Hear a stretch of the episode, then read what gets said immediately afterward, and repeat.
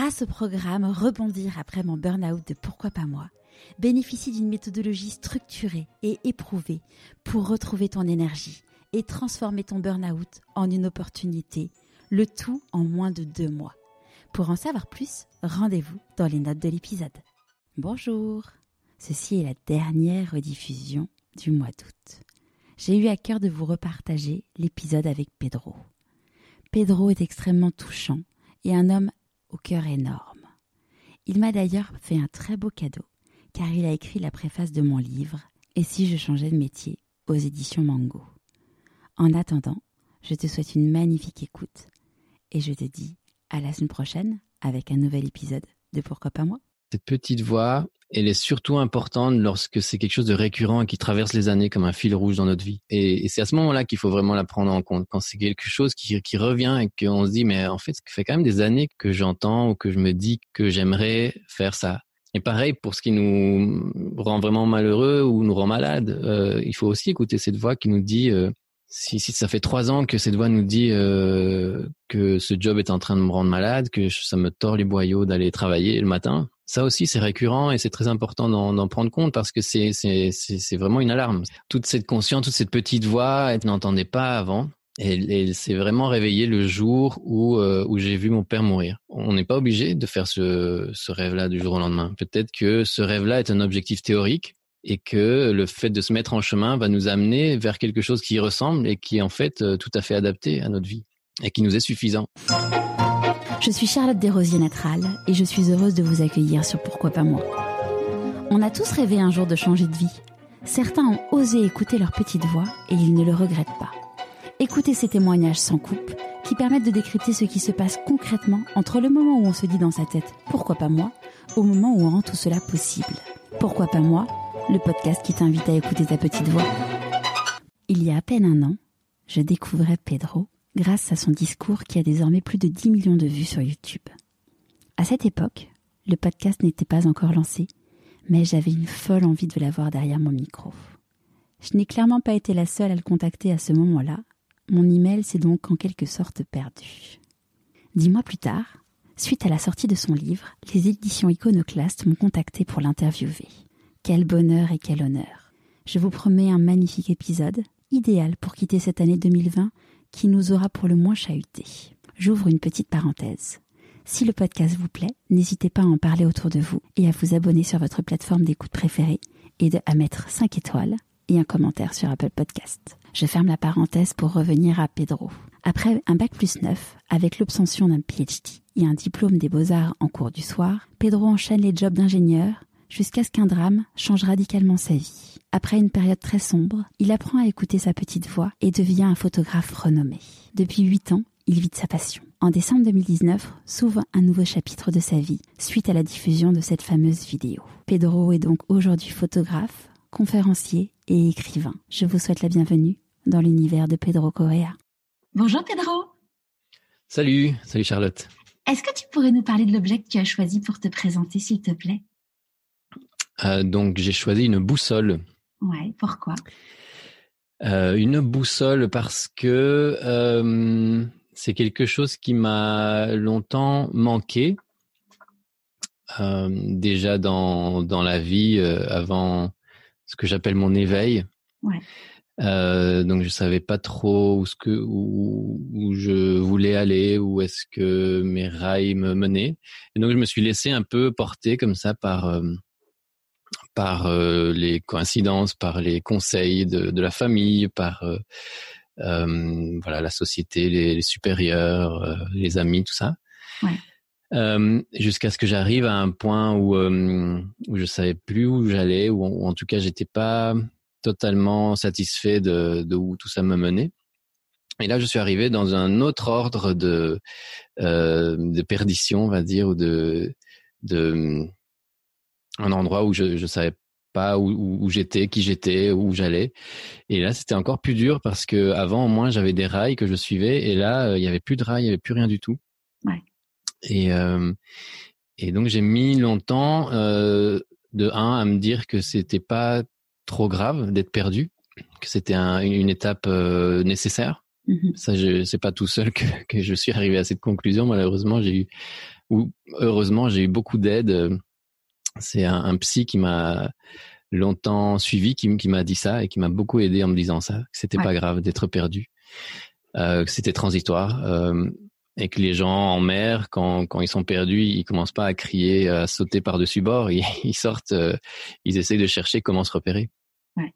Et, et c'est là que j'ai commencé à, à écouter, à, voilà, à chercher cette boussole et à me rendre compte que qu'on a, on peut avoir certains repères et qui sont en nous en fait. Ouais. On, on, essaye souvent de les chercher euh, à l'extérieur, mais que cette boussole, à partir du moment où on arrête de paniquer, on arrête d'être très triste aussi, euh, c'est plus facile de, de l'entendre, de, de, la suivre. Ouais, tu, tu, parles souvent de la petite voix, de la petite voix intérieure qui me parle forcément, évidemment, beaucoup, ouais. beaucoup. Mhm. Oui, cette, petite voix, ça a commencé comme ça, ouais. Cette petite voix qui m'a dit euh, que déjà au début que hum, j'étais pas à ma place. Et puis elle a commencé à me dire ce que j'avais vraiment envie de faire et, euh, ça, c'était la boussole. Euh, mais voilà, ce qui est important de savoir aussi, c'est que hum, la boussole, elle, elle nous dit pas comment y arriver. Elle, elle, nous pointe juste la direction. C'est ça qui est intéressant là-dedans. C'est que c'est pas parce qu'on écoute sa voix euh, et qu'elle nous dit j'aimerais, euh, dans mon cas, j'aimerais être écrivain, j'aimerais être euh, artiste. voilà, moi j'étais ingénieur, donc c'est comme si on me disait tu dois te rendre au Maroc euh, à pied. Euh, voilà, le Maroc, il, la boussole elle va te dire c'est tout droit par là, mais euh, on peut pas y aller, on peut pas y aller tout droit. Il y a, y a la mer, il y a des montagnes, donc ça c'était c'était tout un, un parcours. Euh, J'aime pas dire un parcours du combattant, mais ça a été un, vrai chemin. Euh, un, vrai chemin, un cheminement qui, qui était très enrichissant et parfois très difficile avec des hauts et des bas. Donc euh, oui, la boussole est là, mais, après il y a toute, un bagage et toutes des, rencontres et tout un réseau et, toutes des choses à, à, mettre en place pour, pour pouvoir y arriver. Ouais. Avant qu'on parle du coup de, de, de, ce, de tout ce chemin, euh, ce que je te propose, c'est du coup de commencer par la première étape de ce chemin qui est euh, là où tu es né et là où est-ce que tu as grandi. Oui, donc moi je suis né à Madrid. Ouais. Je suis espagnol, même si ça fait longtemps que j'habite en Belgique. Ça doit faire dans les 25 ans. J'arrivais en Belgique quand j'en avais 14 et j'en ai 43. Euh, et donc je suis né à Madrid. Euh, et mon père était prof euh, de langue. Il trouvait ça extrêmement puissant et, je le trouve aussi. Les mots. Enfin, je m'en suis rendu compte de plus en plus récemment de la puissance des mots. De comment des mots peuvent en fait changer des vies. Ça m'avait paru, quand mon père disait ça, ça m'avait toujours paru assez euh, lyrique, comme ça, assez ouais. poétique. Et en fait, euh, voilà, récemment, je me suis rendu compte que, que ça avait que ça peut être lyrique, mais mais ça peut être aussi très très puissant et très réel ce, ces changements-là. Ouais. Ton, donc, ton lui, ouais, oui, ton, papa était, ton papa du coup était était prof de langue? Ouais, de français et d'espagnol. D'accord. Euh, et donc il est, il voulait euh, voilà de, armer les gens euh, de, avec des, des mots. Donc il alphabétisait des adultes en, dans, en Espagne et puis il s'est dit que voilà il, il, avait vécu sous Franco donc c'est ce que j'allais dire, c'est quand tu disais le mot armé, c'est qu'il avait vécu la guerre, donc du coup, euh, ouais. le, le, mot arme et prend tout son prend tout son sens dans ce contexte. Mmh. Ouais, lui, il, euh, il préférait dire qu'il euh, il élevait. C'est comme comme on, on élève euh, des enfants. Ouais. Lui, il disait qu'il élevait ses étudiants. Ouais, c'est chouette ça. Dans le sens littéral du terme, il les élevait au-delà, au-dessus de leurs conditions. Donc, il travaillait beaucoup dans des quartiers très défavorisés à Madrid. Et puis, il y avait ce thème de l'immigration qui le touchait beaucoup parce que lui, il avait dû partir euh, de son petit village natal pour euh, monter à la capitale, à Madrid, et, et, et justement lui-même s'élever au-delà, au au au-dessus de, de, cette condition très précaire qu'ils avaient ouais. euh, dans la famille de mon grand-père à l'époque. Et puis il y a eu Franco et les, les exodes des des, des, des, critiques, des dissidents, qui, il y a énormément de, de gens qui sont partis euh, en Espagne, euh, pardon, en France, mm. en Belgique, euh, pour pour fuir la dictature. Et donc cette immigration, c'est quelque chose qui le touchait beaucoup. Et il a il a décidé de bah, de suivre ces gens-là et de les aider. Ok. les suivre jusqu'en France. Et donc un mois après ma naissance, on est tous partis en France et, il a, et là, il a commencé à, à aider les, les, immigrés espagnols qui parlaient pas français. Il, leur a appris la langue. Super. Ouais. Et, et toi, euh, du coup, euh, tu disais que tu es parti quand tu avais un mois euh, en France, mais tu es revenu quand même après à Madrid. Oui, donc j'ai, on, on, a passé, on est resté huit ans en France. Donc j'ai appris à Avignon. Donc j'ai appris le français avec l'accent d'Avignon. qui est parti depuis. Mais c'est drôle de, de, revoir, enfin, d'écouter euh, certains enregistrements où j'ai vraiment un accent euh, du sud. Parce que maintenant, du coup, tu as pris un peu l'accent euh, belge. Oui, maintenant j'ai un accent qui ressemble un peu à rien, qui est un peu entre entre tout ça. Euh, mais on est rentré à Madrid, ouais, quand j'avais 8 ans, jusqu'à mes mes 14 ans. Et Là, il, il, a décidé de repartir à Bruxelles. Et à cette époque-là, tu étais quel type de petit garçon?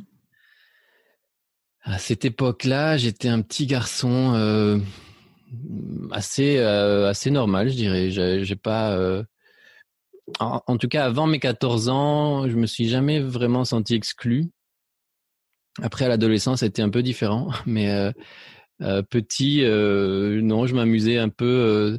ça me pesait pas. Voilà, j'étais dans mon monde mais j'étais capable aussi de voilà c'est je, je, me posais la question justement récemment euh, de quel, quel, genre de parce que maintenant j'ai des enfants moi-même euh, qui ont 4 et 12 donc je me demandais moi euh, quel, quel, type de relation je cherchais à l'époque. Et donc autant à l'adolescence je me suis senti extrêmement seul autant plus petit j'ai l'impression que ça nous pèse moins le fait d'être seul ou parce que je j'ai pas du tout le, le souvenir d'être seul alors que euh, dans le milieu où on était à Madrid euh, j'étais je pense je devais être le seul à, à lire euh, autant ouais. à dessiner donc j'étais déjà fasciné par par les mondes imaginaires par les lettres par la créativité ma mère euh, quand on est parti en France, elle avait commencé les beaux-arts là-bas. Donc j'ai grandi avec une maman qui elle-même étudiait l'art. Donc on, passait beaucoup de temps euh, dans les musées, tout ça. Euh, mais ouais, j'étais très imaginatif et, et, à la fois, voilà, je, je, je, faisais les 400 coups avec mon frère. j'étais très curieux. Je crois que c'est surtout ça qui, qui, qui, me vient à l'esprit. Très très. Et quand tu avais 6 ans, 6-7 ans, tu te disais quand je serai grand, qu'est-ce que je ferais? Ton rêve d'enfant? Ouais, ça c'est. Euh, je, je sais pas parce que euh, on a cette question enfin, que je pose aussi à mes enfants. Euh, Je pense que quand on est enfant à cet âge-là, on sait ce que l'on aime, mm-hmm. on sait ce que l'on aime faire, mais on ne sait pas ce que ça veut dire dans le monde des adultes. On connaît pas du tout le monde des adultes, donc on ne sait pas du tout comment ça va se traduire et, qu'est-ce qui est possible et qu'est-ce qui est pas possible.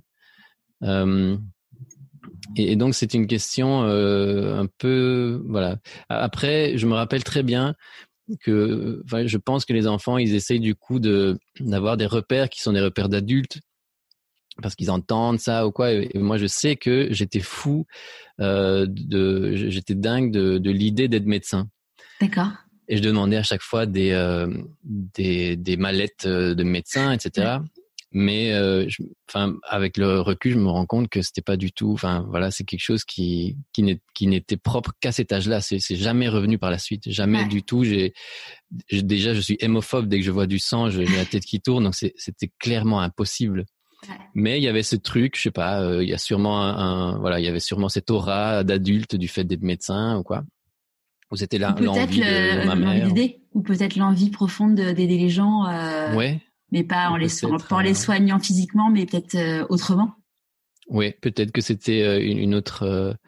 Euh, ouais, mon, ma petite voix qui me disait, qui me donnait des pistes. Ouais. Euh, mais ça, c'est parti assez vite et, euh, plutôt arrivé le, le, l'envie de surtout de dessiner. Euh, j'ai beaucoup dessiné et, et, j'ai beaucoup écrit. C'est quelque chose que, que j'ai beaucoup suivi depuis le début. mon père, je me rappelle petit, pour m'endormir, je dois avoir 5-6 ans, il me racontait Candide. Euh, tu vois, c'était pas le petit ce brun, c'était Candide. On est loin de Choupi. voilà. Euh, à nouveau, parce qu'il il, il, m'avait toujours dit que c'était une, une, arme comme une autre. Mhm. Le, langage, le vocabulaire, donc très petit, euh, c'était très précis et très important d'utiliser les bons mots. Euh, voilà, donc j'ai été bien euh, élevé étrangement euh, bien élevé dans ce qui me parlait vraiment, à, à, la fois l'écriture et l'art. Et puis bizarrement, c'est quelque chose qui a totalement disparu. Euh, à, ouais, au moment de faire les euh, choix. Euh, voilà, ça, ça, a disparu de la tête de mes parents le, le, le jour où on ils m'ont proposé de, de, faire des choix de, de carrière. Juste avant qu'on parle de ton... Juste avant qu'on parle de ton choix de carrière, tu disais qu'à 14 ans, tu avais eu le sentiment d'être exclu. Euh, C'était quand tu étais arrivé du coup en, à, à, Bruxelles, enfin en Belgique? Ouais. Euh, je pense pas que ça, ça ait à voir ni avec les Belges, euh, ni, euh, parce qu'on était à l'école européenne, donc on était vraiment dans un milieu qui était très espagnol, très euh, endogame. Euh, j'ai donc je suis arrivé à 14 ans, mais mon premier ami belge, je l'ai eu à 18 ans quand quand je suis sorti de l'école européenne justement. Ouais. Mais mais non, je, je pense que c'est c'est à ce moment-là où on commence vraiment à se chercher et à, à vraiment avoir cette envie de grégaire, de d'appartenir à un groupe, ouais. et où j'ai eu vraiment beaucoup de mal à, à, à trouver les gens qui me ressemblaient. C'est à ce moment-là que ça a été plus difficile. D'accord. J'ai trouvé des gens qui étaient à la fois euh, qui se posaient des, des questions euh, un peu, je vais pas dire existentielles, mais voilà, qui étaient un peu un peu moins dans dans le superficiel, qui étaient euh, euh, ouais. Et puis moi-même, j'étais très plongé dans dans ce qui est l'imaginaire. À nouveau, j'aimais beaucoup les livres, et donc c'était quelque chose qui n'est pas toujours super bien vu euh, à cet âge-là, euh, d'être euh, d'être aussi aussi penché dans les livres et voilà, je je fumais pas, je je faisais pas trop de conneries, donc j'étais un peu trop sage euh, aux yeux de de mes camarades. Et, et du coup, euh, donc euh, il y a un moment donc euh, arrive au lycée où il faut se poser la question de ce que ce que tu vas faire. Comment ça s'est passé du coup cette étape-là? Le, le, lycée, c'est c'est quel âge, pardon? C'est bah, c'est les trois dernières années avant le, avant d'être d'avoir le bac. Le bac. Enfin, ouais. Ouais. Euh, mais j'ai l'impression que ça c'est euh, ça a commencé à aller mieux euh, ouais à 17 ans, juste avant le bac, où là voilà il y a une période comme ça de 14, 15, 16 ans où, c'était assez compliqué. Et à 17, 18 ans, j'ai commencé à je pense qu'on commence à, à, se dire euh, voilà, tant pis, c'est comme ça et euh, et à, à peut-être trouver finalement trouver les, les, quelques personnes qui qui euh, qui nous correspondent. Ouais. Et puis c'est étrangement à la sortie du bac, quand je suis resté en, quand je suis sorti et j'ai commencé à rencontrer les Belges en fait, que que là ça j'ai vraiment trouvé un, bon groupe d'amis. Euh, donc c'est parce que je, me suis rendu compte que c'était une culture qui me qui me correspondait pas mal cette culture de de café d'aller dans les dans les cafés euh, pas pour boire et se saouler et faire la fête euh, mais euh, euh, je veux pas rentrer dans les stéréotypes euh, d'Espagne mais en, en, Belgique c'est quelque chose où, la boisson est très très fortement elle n'est pas fortement liée à la, fête, mais plus à, au partage et à, la discussion.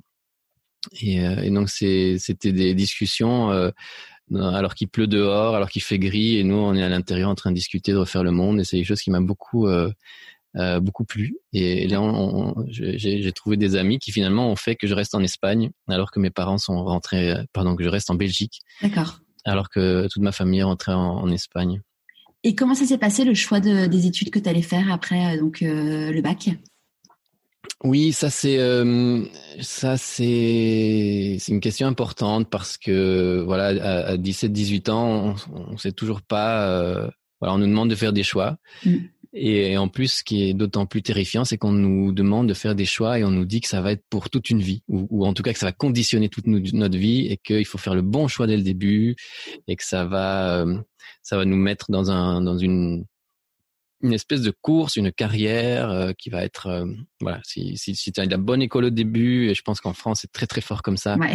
Ça, c'est clair. bonne école au début, tu te, tu dois te sacrifier une partie de ton, ta jeunesse pour vraiment avoir le bon départ. Et si t'as pas le bon départ, ça va être beaucoup plus dur après. Donc, je trouve qu'il y a une pression tellement énorme pour des gens qui à 17, 18 ans, ils, ils sont juste paumés, ou en tout cas, moi, je l'étais. Euh, j'ai trouvé ça a posteriori très triste comme euh, comme poids, comme euh, obligation de choix euh, définitif. Je, je, trouve que ça change pas mal, ou en tout cas c'est dans, dans mon cercle de, de euh, on, parle beaucoup plus de, de, jeunes qui prennent qui prennent un an après le bac maintenant pour euh, pour faire un peu le point, pour euh, pour voyager et se, se chercher, se trouver, écouter ses voix intérieures, voir dans, dans quelle direction on a, on a envie d'aller. Euh, donc comme je disais, moi, dans, dans, mon cas, ce qui était assez surprenant, c'est qu'après m'avoir vu grandir, mes parents entouré de livres, de, de photos, de, de dessins, euh, eh bien, ils m'ont proposé d'être ingénieur euh, pour des raisons qui leur sont propres, et, et, et j'ai suivi leurs conseils. Et c'est vrai que quand je disais au début que, que j'étais vraiment un enfant très curieux, c'est vrai que euh, je peux comprendre que ce soit pas totalement farfelu de me proposer d'être ingénieur. Donc, euh, j'essayais tout, tout le temps chercher des, des solutions. Euh, euh, je me posais des questions sur comment ça marche, euh, comment fonctionnent les choses. Et donc mon père a vu là euh, une brèche où s'engouffrer pour me dire voilà, tu, tu, as vraiment un esprit critique, un esprit de recherche, de, de curiosité, mmh.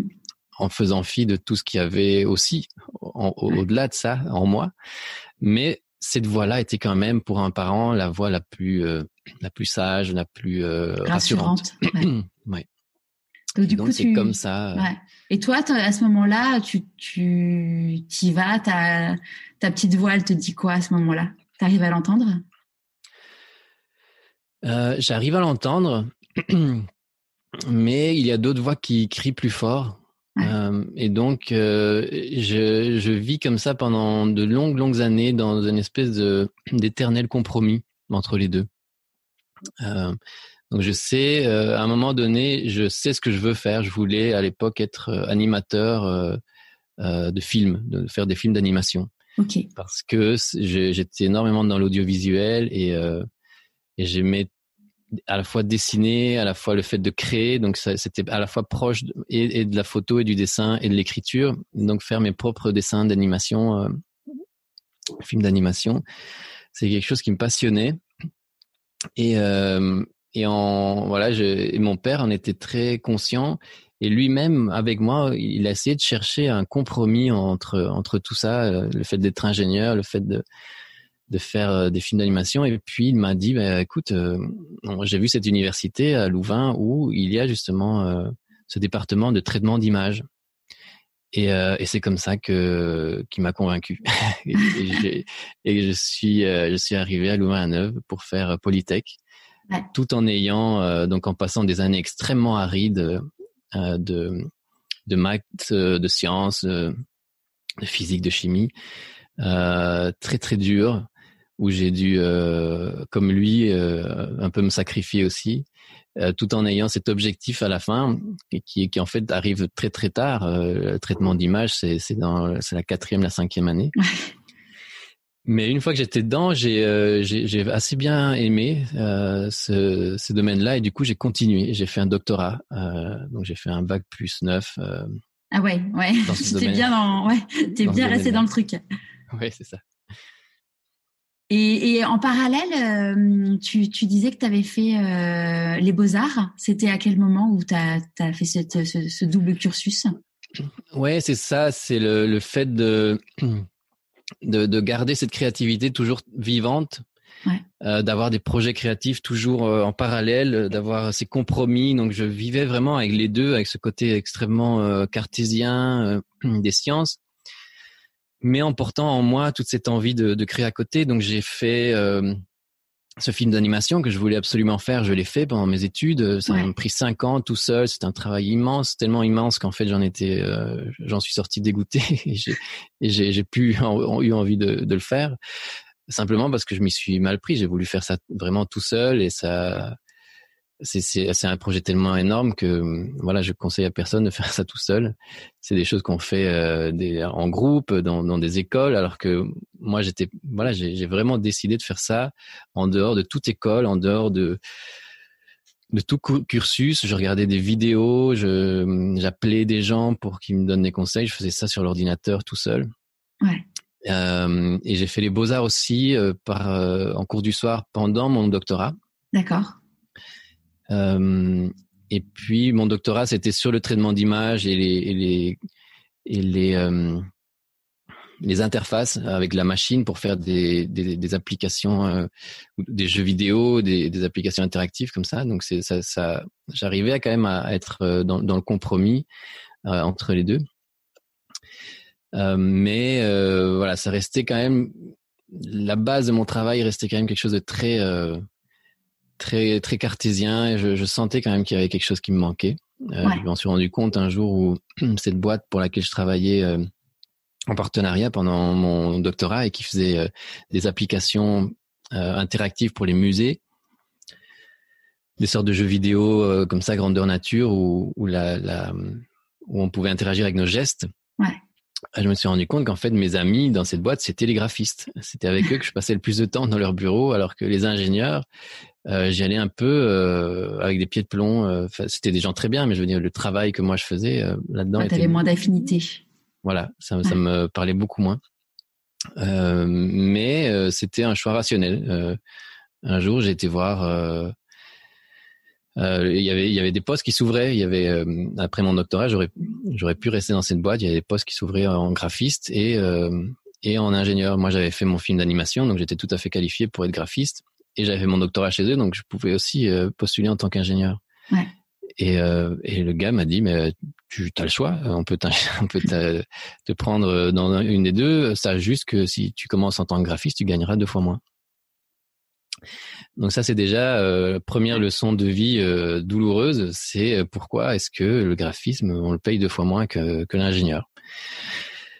Euh, moi, j'ai ma petite idée que je raconte dans, le livre euh, enfin qui qui pas ma petite idée, c'est ce que raconte euh, le pédagogue anglais Ken Robinson sur la hiérarchisation des matières, qui en fait découle tout simplement de la hiérarchisation des des biens et des services dans notre société néolibérale.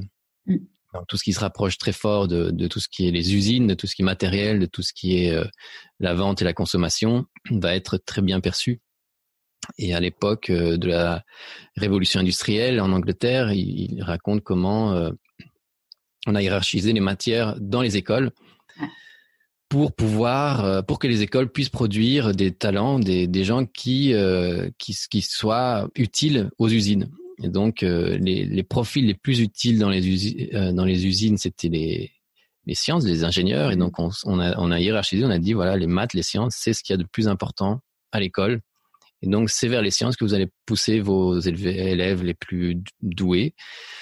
Euh, après, pour la comptabilité, tout ça. Et puis après, les lettres, parce que voilà, on aura quand même besoin d'avocats et de choses comme ça. Et puis les arts, la, la, la, créativité, la musique, tout ça, on n'en a pas, on en a pas vraiment besoin. Donc, on va mettre ça en, en matière euh, optionnelle.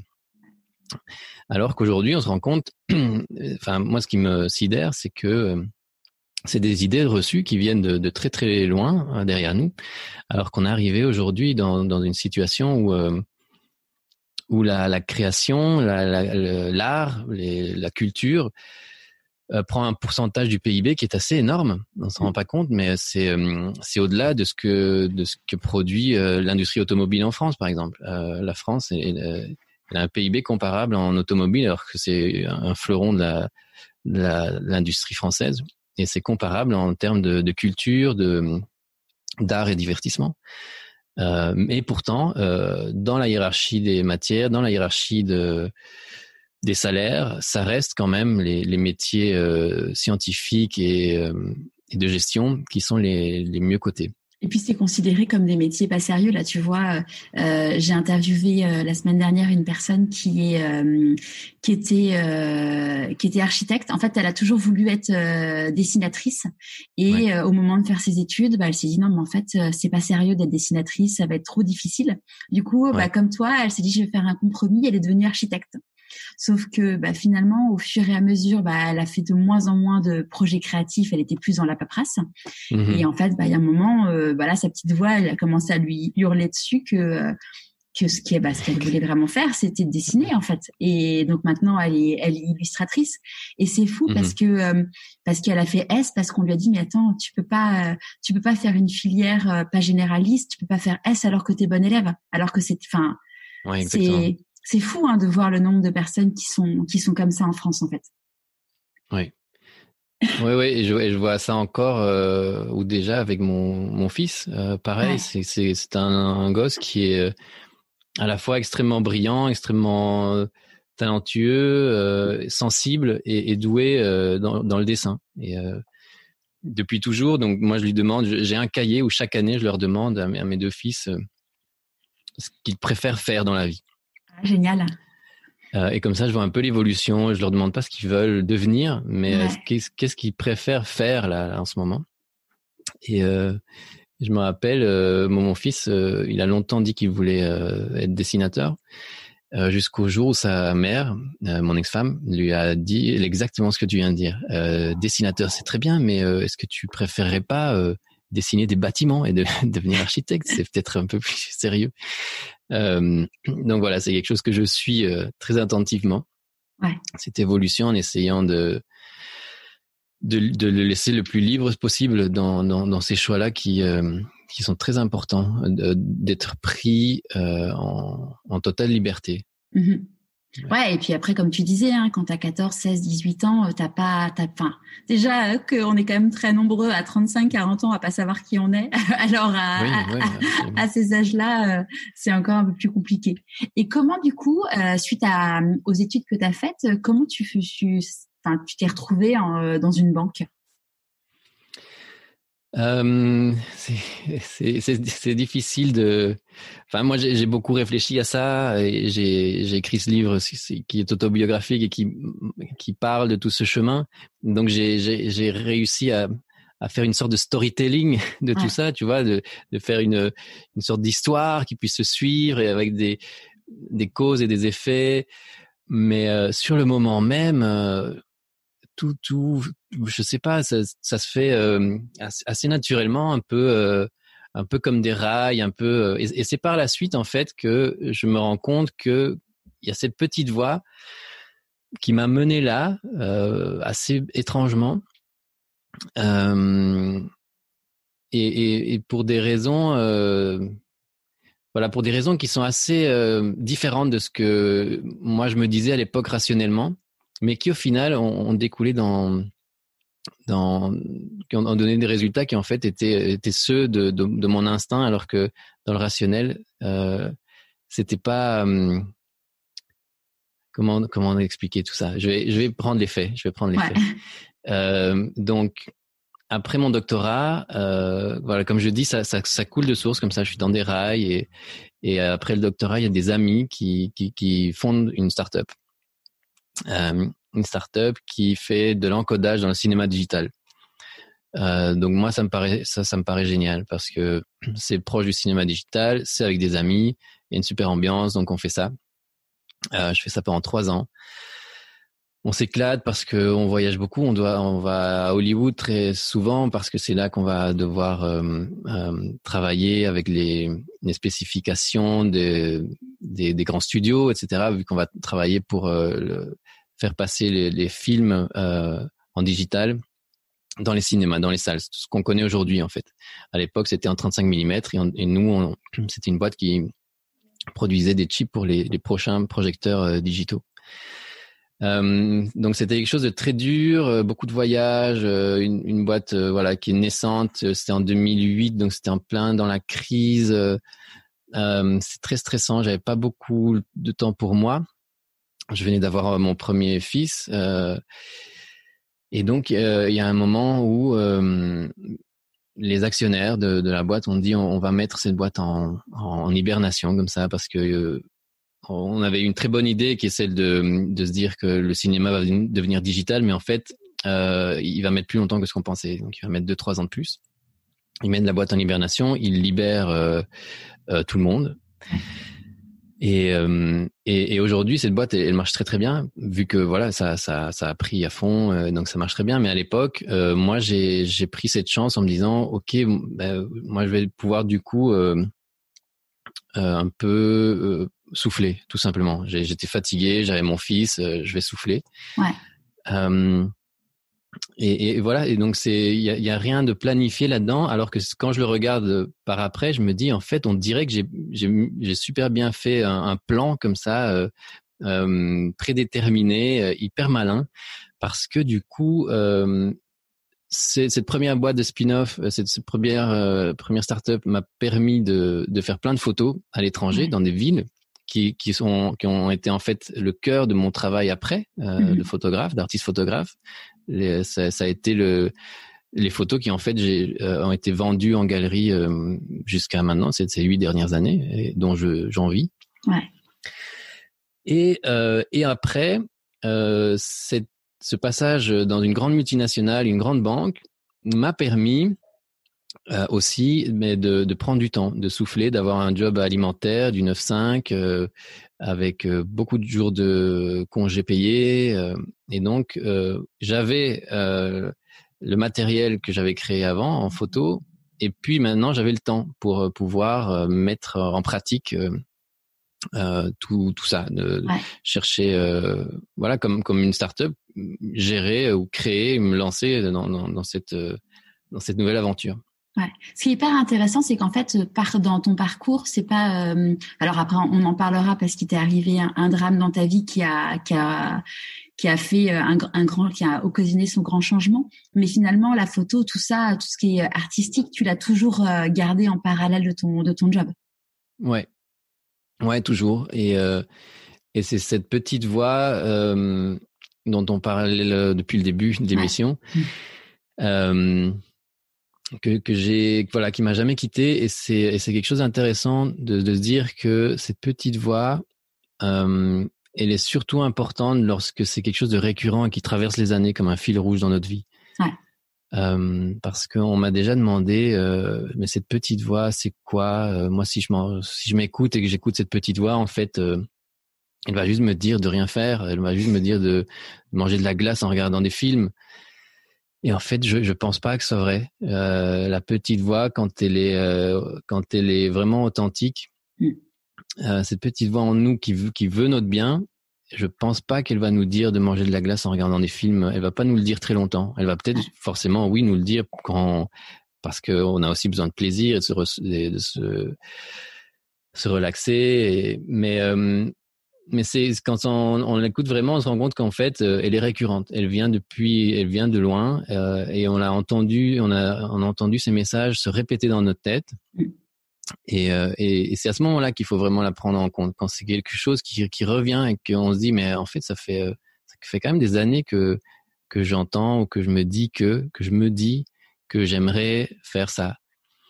Et pareil pour pour les blessures, pour pour ce qui nous rend vraiment malheureux ou nous rend malade, euh, il faut aussi écouter cette voix qui nous dit euh, si si ça fait trois ans que cette voix nous dit euh, que ce job est en train de me rendre malade, que ça me tord les boyaux d'aller travailler le matin, euh, que ce supérieur euh, j'en peux plus. Ça aussi c'est récurrent et c'est très important d'en prendre compte parce que c'est c'est c'est vraiment une alarme, c'est vraiment un, un cri d'alarme, d'alerte ouais. qu'il faut écouter. Aussi bien ses passions que ses blessures, que ses malaises, que ses mal-être. Il faut vraiment les écouter quand c'est récurrent et que ça prend des mois et voire des années. C'est quelque chose qu'il faut prendre au sérieux parce que ça fait partie de nous. Ouais. C'est, c'est, bah, ça, ça, correspond bien à la boussole dont tu parlais. Notre corps est une boussole et, ouais. et savoir l'écouter, euh, c'est, c'est, une, c'est un sacré atout dans la vie en fait. Ouais, c'est ça. Ouais, ça prend très longtemps. Euh, ouais. Souvent, on me dit ouais, mais moi j'ai pas de petite voix, j'entends rien. Euh, mais c'est, euh, il faut être euh, persévérant, il faut être très attentif, il faut être capable de ne pas avoir peur, parce que je pense qu'il y a beaucoup aussi la, cette crainte. et de d'entendre des choses que qu'on n'a pas envie d'entendre, qu'on n'a pas envie d'entreprendre. Euh, on entend parfois, bah, moi-même, euh, voilà, ça a pris énormément de temps de, de me dire je peux vivre de ça. Euh, j'entendais cette voix et, et, et, mon rationnel répondait à cette voix en disant mais euh, voilà, mais tu, tu vois bien que tu le fais en tant que hobby, tu vois bien que que tu saurais pas en vivre, tu pourrais pas en vivre euh, à temps plein. donc il y a il y a beaucoup de rationnel qui vient étouffer cette voix. Mm. Et c'est important, voilà, ça met du temps. Je pense que les, les petites actions euh, qui font euh, qui, qui font preuve d'écoute nous rassurent déjà beaucoup. Donc le fait euh, euh, de, de faire de petits pas qui prennent compte de la voix, même si euh, voilà ça va dans cette direction, même si c'est pas l'objectif, même si ça atteint pas l'objectif, le fait de par exemple, pour moi, le fait de, de vouloir être photographe, je suis pas du tout devenu photographe du jour au lendemain, mais j'ai commencé à me poser la question de comment y arriver. Et donc ces petits pas. C'est déjà un pas, ouais. En fait, chaque pas est un pas. Il n'y a pas de. Ça, c'est un truc que je dis souvent aux personnes euh, qui avec qui j'échange, euh, qui me disent, bah voilà, euh, suite au podcast, j'ai fait ça, mais c'est un petit pas. Je dis non, non, mais il n'y a pas de petit pas. Il faut savoir se réjouir et se féliciter de chaque étape en fait, parce que ça fait partie du chemin. Ouais. Et, et en plus, ça montre que ça montre qu'on commence à, à s'écouter. Ouais chaque petit pas montre et nous euh, nous envoie l'information que nous sommes en train de nous prendre au sérieux, que nous sommes en train de de nous écouter. Et ça, ça ça amplifie ce pouvoir de boussole. Euh, Ça nous réjouit, ça nous nourrit. Et euh, parce que je pense qu'il n'y a rien de pire euh, pour notre notre corps, notre âme, notre notre vraie joie. Il n'y a rien de pire que que de nous envoyer ces messages et de sentir qu'en fait ils sont on est dans la résignation dans la frustration ils sont pas du tout écoutés. Ça nous ça nous met vraiment euh, mm.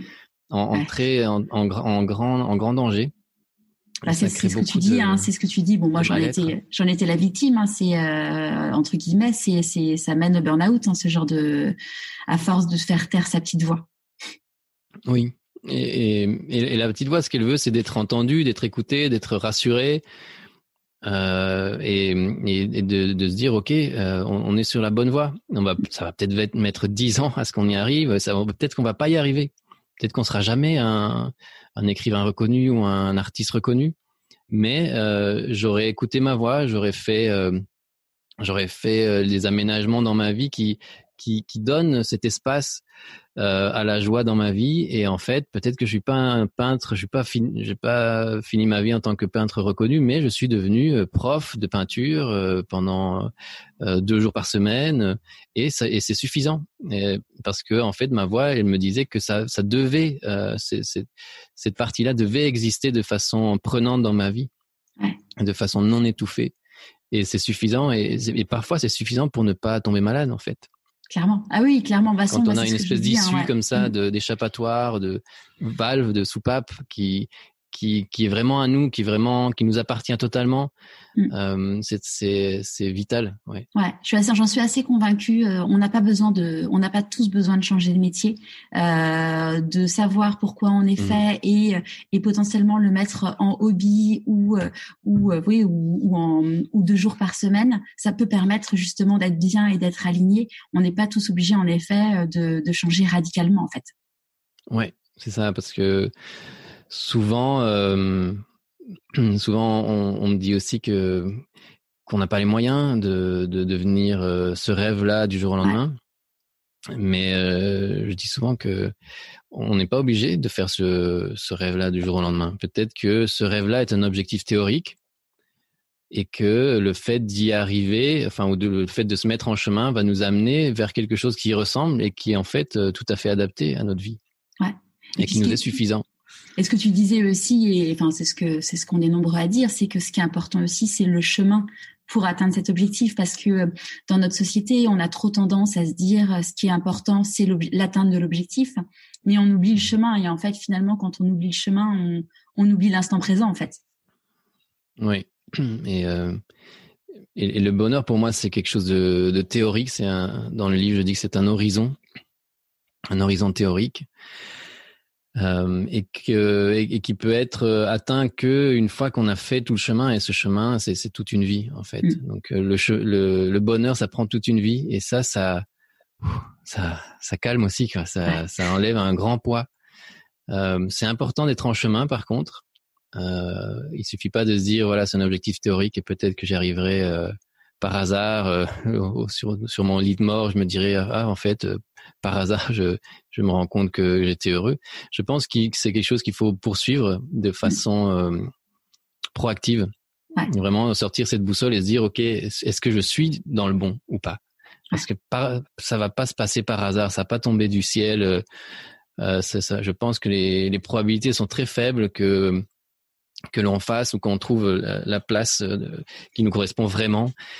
Euh, en suivant euh, comme ça sans se poser de questions euh, ce qui vient et en suivant les conseils des autres et, je et en changeant rien dans sa vie et en ne changeant rien voilà mm. donc il y a il y a cette écoute qui doit être proactive, qui doit être attentive. Il y a des petits pas qui peuvent euh, être aménagés à gauche à droite et euh, il y a des conseils qui peuvent être pris, d'autres euh, que l'on se rend compte dans nos tripes qu'en fait ils sont pas du tout en accord avec notre boussole et donc il vaut mieux les éviter. Et tout ça fait que on, est sur un chemin qui qui n'est pas le but, qui n'atteint pas le but, l'objectif qui est le bonheur, mais qui nous emplit déjà de joie parce qu'il est sur le chemin vers le bonheur. C'est ça. Et euh, bon, pour ceux qui n'ont pas vu euh, la, la, fameuse vidéo YouTube qui t'a fait, euh, qui t'a fait vraiment connaître cet hiver, est-ce que tu peux raconter du coup bah, ce qui a été le déclencheur pour toi de toute cette prise de conscience que la vie ne tenait qu'à un fil? Ouais, c'est donc chez, chez moi, ça, hum, toute cette conscience, toute cette petite voix, etc., que je n'entendais pas avant. Et, c'est vraiment réveillé le jour où, euh, j'ai vu mon père mourir. Euh, c'était quand j'avais 29 euh, ans. C'est quelque chose qui m'émeut encore aujourd'hui. C'est quelque chose de, très fort parce qu'il est mort d'un accident brutal comme ça, alors qu'il était en, très bonne santé. On n'avait aucun indice que qu'il allait mourir euh, le lendemain. On lui, quand, quand on l'a vu, on lui a dit euh, bonne nuit. Et donc je l'ai vu mourir euh, devant moi et et d'une façon très brutale qui qui qui m'a ramené à notre mortalité. Donc je. T'étais là, t'étais présent du coup, t'étais en, en Espagne. Oui, oui, oui, oui, on était tous ensemble dans la maison familiale, la maison de vacances et et cette brutalité qu'on a vécue, euh, je me rends compte, euh, je me suis rendu compte par la suite qu'en fait, je, je, gardais les mêmes symptômes euh, post-traumatiques que les gens qui ont vécu euh, une, euh, une situation de mort imminente, les, les NDE, la Near Death Experience, et qui reviennent parmi les vivants. Donc, c'est pas moi qui ai qui ai vécu ça, mais je l'ai vu de tellement près euh, qu'en fait j'en ai regardé les mêmes symptômes qui sont euh, le fait de, de, vouloir absolument profiter de la vie. Ouais. Donc tous ces gens qui qui avaient un cancer et on leur a dit vous en avez pour deux mois et en fait euh, ils, ils, sont guéris et, et, ils revivent normalement ou qui ont un grave accident, qui passent à deux doigts de la mort et qui en fait euh, finalement euh, tout se passe bien. Euh, ces gens-là, ils, ne deviennent pas hypochondriaques, ils deviennent pas des gens qui veulent absolument, voilà, qui, ils deviennent pas des gens qui ont plus peur de la mort qu'avant. C'est assez paradoxal, mais en fait, on, a moins peur de la mort qu'avant parce qu'on l'a déjà vu de près. Et, euh, et, alors, ce qui nous fait le plus peur, ce n'est pas la mort, c'est le fait de gâcher sa vie. C'est le fait de euh, gâcher cette, deuxième chance qu'on nous a donnée. Et, donc, c'est à ce moment-là que que cette peur est, venue là, euh, est, arrivée. Ce n'était pas la peur de la mort, c'était la peur de gâcher sa vie. Euh, et, la petite voix a commencé à me demander si maintenant que tu sais que tu, es un, réel mortel, maintenant que tu sais que ton corps est hyper fragile, qui peut se fracasser et, mourir comme ça du jour au lendemain. Maintenant que tu sais que tu peux partir demain, est-ce que cette dernière journée que tu aurais passée, euh, est-ce que est-ce que tu en, serais satisfait? Ouais. et, et, là, on fait un bilan Et peut-être euh, c'est le bilan que beaucoup de gens se font sur leur lit de mort. Et, euh, et, je trouve ça très triste de faire ce bilan si tard, euh, de se dire alors qu'ils ont 85 ans, qu'ils savent qu'ils en ont pour quelques heures ou quelques jours. C'est à ce moment-là qu'on fait le bilan et qu'on se dit ah et, j'étais heureux. Et je trouve ça tellement plus intéressant de se poser cette question-là pendant qu'on est vivant, pendant toute notre vie parce que c'est à ce moment-là qu'on a encore euh, des années devant nous, c'est à ce moment-là qu'on a encore une possibilité de changement. Et donc, à mes 30 ans, euh, tous les jours, j'ai commencé à me poser cette question, est-ce que euh, je suis satisfait de cette journée que je viens de passer? Et c'est vrai que j'étais pas foncièrement malheureux. Je faisais des choses, voilà, comme je disais à l'époque, je, soit j'étais avec des amis en train de faire cette start-up, je voyageais, soit j'étais dans une banque en train de faire un job qui était assez confortable mais euh, mais c'est pas du tout suffisant pour une vie. On n'a pas envie, en fait, tous les gens euh, et ça on voit dans dans les livres ou les ou les reportages où on entend des, des infirmières qui sont dans les soins palliatifs ou ou dans des homes et, et qui et qui posent euh, voilà qui entendent les dernières paroles des euh, des mourants.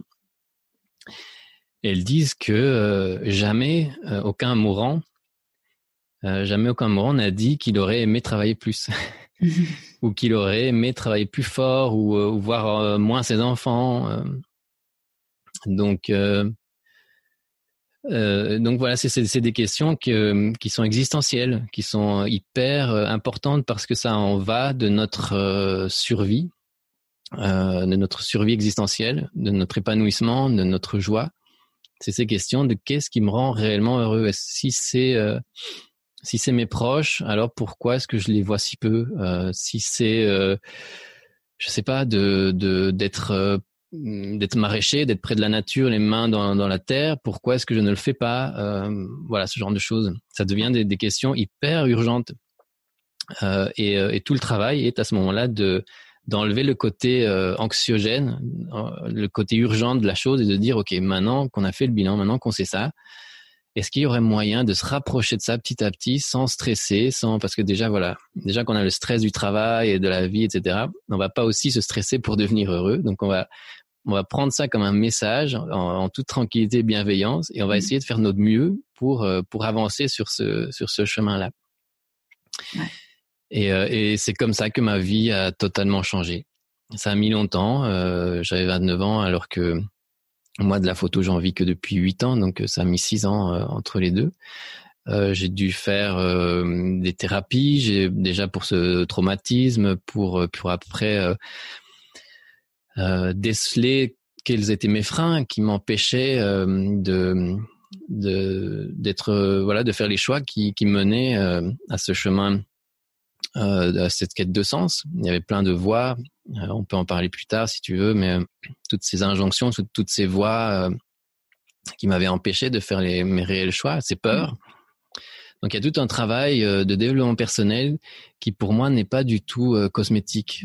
tu vois, on, parle aujourd'hui du développement personnel comme quelque chose qui est accessoire, qui est qui peut faire du bien, qui peut nous relaxer et qu'on peut faire à côté ou voilà comme un hobby, comme quelque chose qui est totalement désolidarisé de notre quotidien, alors que pour moi, c'est vraiment la base. Euh, c'est la base de tout le reste. C'est à, travers ça, à travers la, connaissance de soi, ces questions existentielles, euh, ces traitements des peurs, euh, ce travail sur l'anxiété, que l'on va en fait pouvoir faire des choix qui soient réellement nourrissants, qui soient authentiques avec ce qui nous sommes réellement, des compromis aussi. Euh, et qui, qui, qui puisse euh, nous aider dans, dans, notre quête de sens, qui est finalement le cœur de, de, de, notre vie, je, je, pense.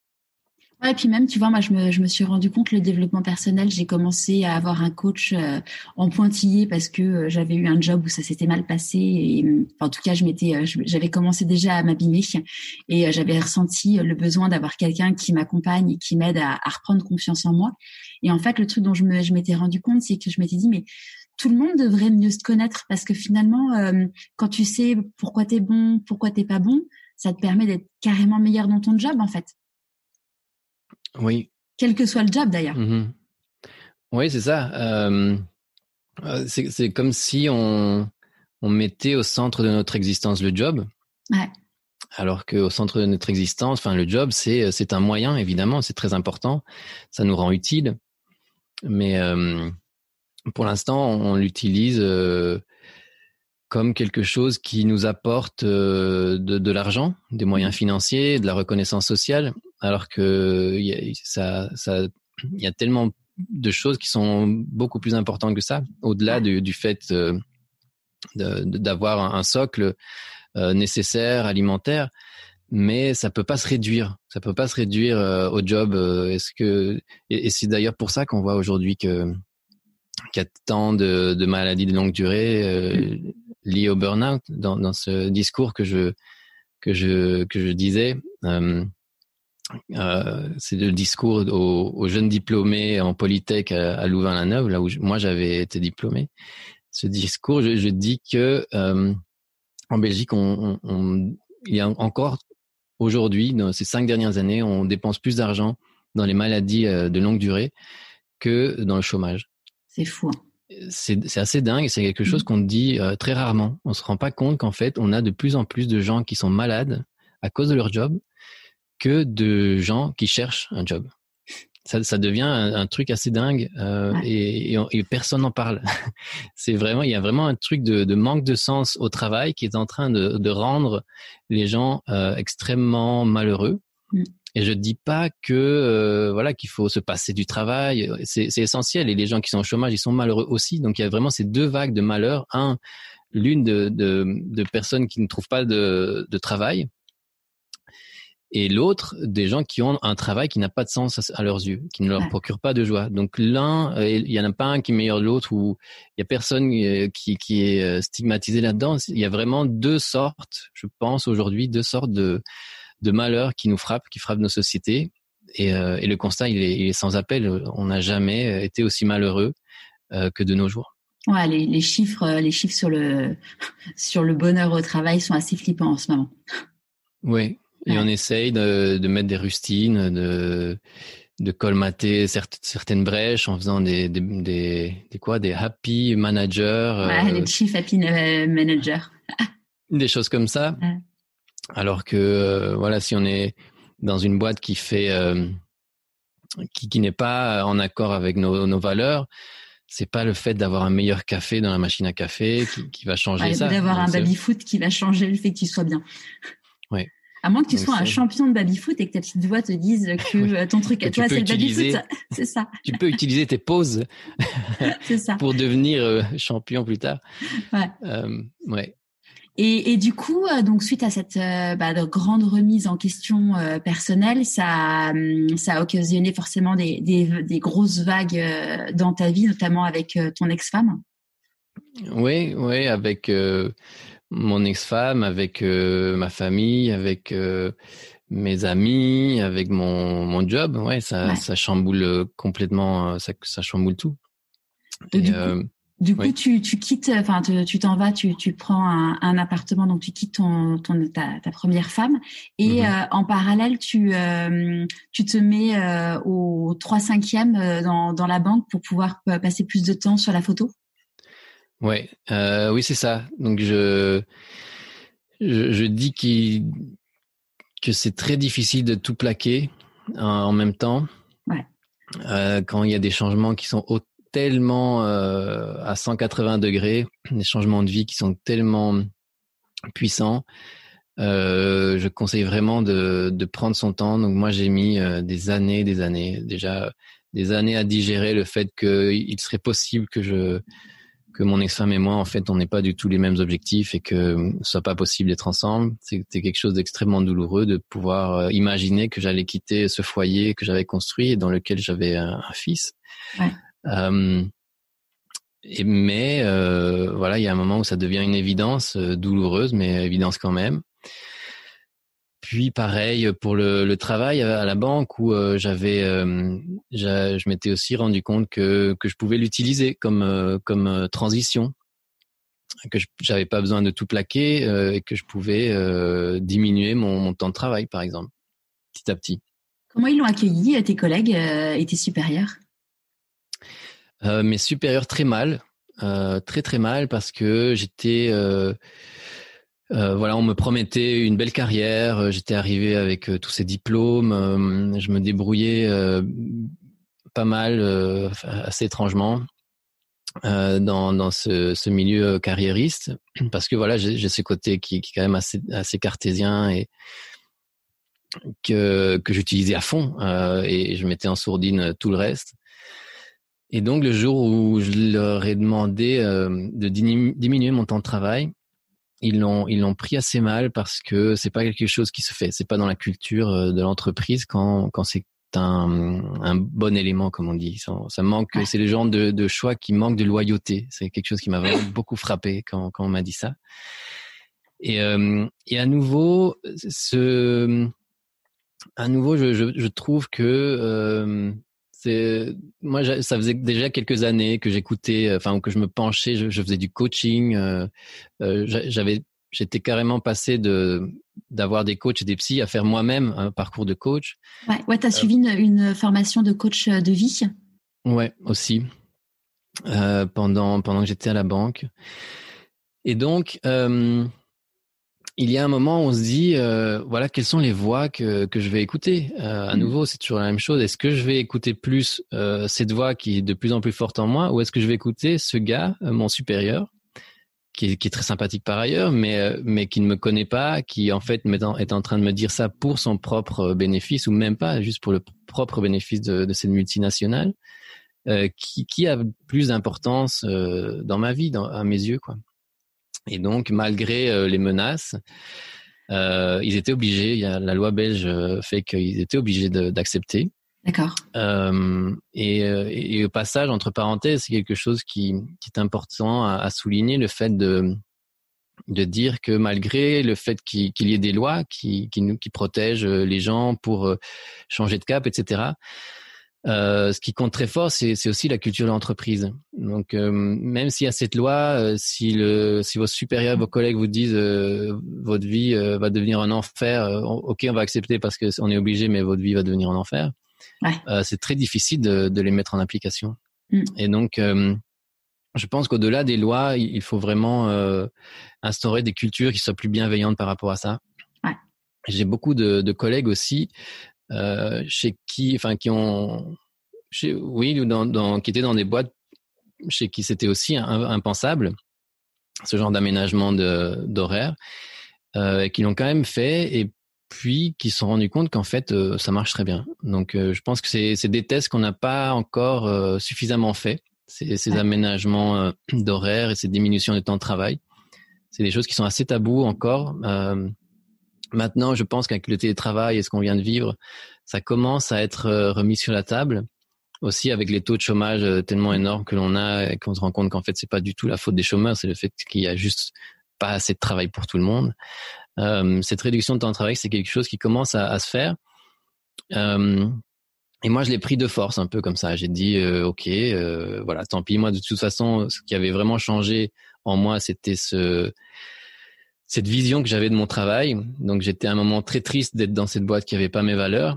Et puis, euh, ce changement de, de vision sur ce travail, qui était le fait de passer d'une résignation et d'une carrière euh, et de toute une vie passée dans ces, dans ces tours et de, de changer la vision et de voir en fait ce travail non plus comme un objectif mais comme une étape qui est en fait d'aller m'aider à, à, aller vers autre chose a fait que euh, que j'étais beaucoup plus serein avec ce travail même si je suis resté dedans encore euh, un ou deux ans euh, je prenais ça comme euh, comme une aide en fait comme un tremplin comme une transition et j'ai trouvé ça très intéressant et j'en suis encore reconnaissant parce que il y a des gens qui me disent ouais mais j'aime pas mon job. Est-ce que vraiment je dois rester des années dedans, le temps de, de faire, de mettre en place autre chose? Et je pense que le jour où on, on, voit notre job non plus comme un objectif, comme une carrière, comme quelque mm. chose que, qui va qui va nous peser pendant des années et dans laquelle on va rester toute notre vie, on voit ça en fait comme quelque chose de transitoire. Ça, change tout. Ouais, ça libère. Ouais, c'est très libérateur. Ouais. Et puis ça permet de, plus non plus. Aussi. Pardon? Ça permet de se tester aussi sur une autre activité euh, sans prendre entre guillemets trop de risques non plus. Ouais, c'est très important. Ça, ça, ça enlève aussi pas mal de craintes. Ouais. Et puis moi, ça m'a ça, ça m'a permis aussi d'enlever beaucoup de, de, de poids et de stress à, ce dans ce travail-là. C'était quoi ces, ces, ces, stress et ces poids pour toi à l'époque? Mais c'est le, le, stress de bien faire, de, de monter en grade, de faire de faire cette carrière, de, de me dire quand on m'a dit que que je les décevais, que j'étais pas loyal, je me suis dit ben tant pis, tu vois, s'il y a pas, je vais pas rester ici toute ma vie, donc euh, donc c'est pas très grave. Enfin, le but c'est que euh, j'ai pas du jour au lendemain commencé à faire n'importe quoi, mais le but c'était quand même de de partir de là en, en bon terme. Mm. Ce qui est ce qui est arrivé, mais mais quand même de ne pas oublier quels sont les, les réels objectifs là-dedans, qui sont euh, qui étaient euh, ma ma boussole, mon mon chemin. Et à l'époque, c'était la, la création d'un d'un nouveau euh, travail euh, artistique à côté. Ouais. Euh, et donc j'ai dit, voilà, j'entends bien ce que vous me dites, je vais faire de mon mieux, on va continuer à travailler comme on peut, mais ce temps partiel, je vais quand même le prendre.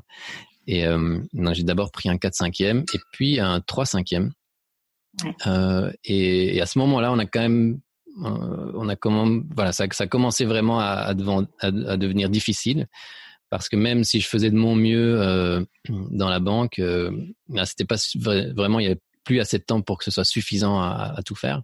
Ouais. Et c'est à ce moment-là que c'est devenu évident que, que, je devais partir. D'accord.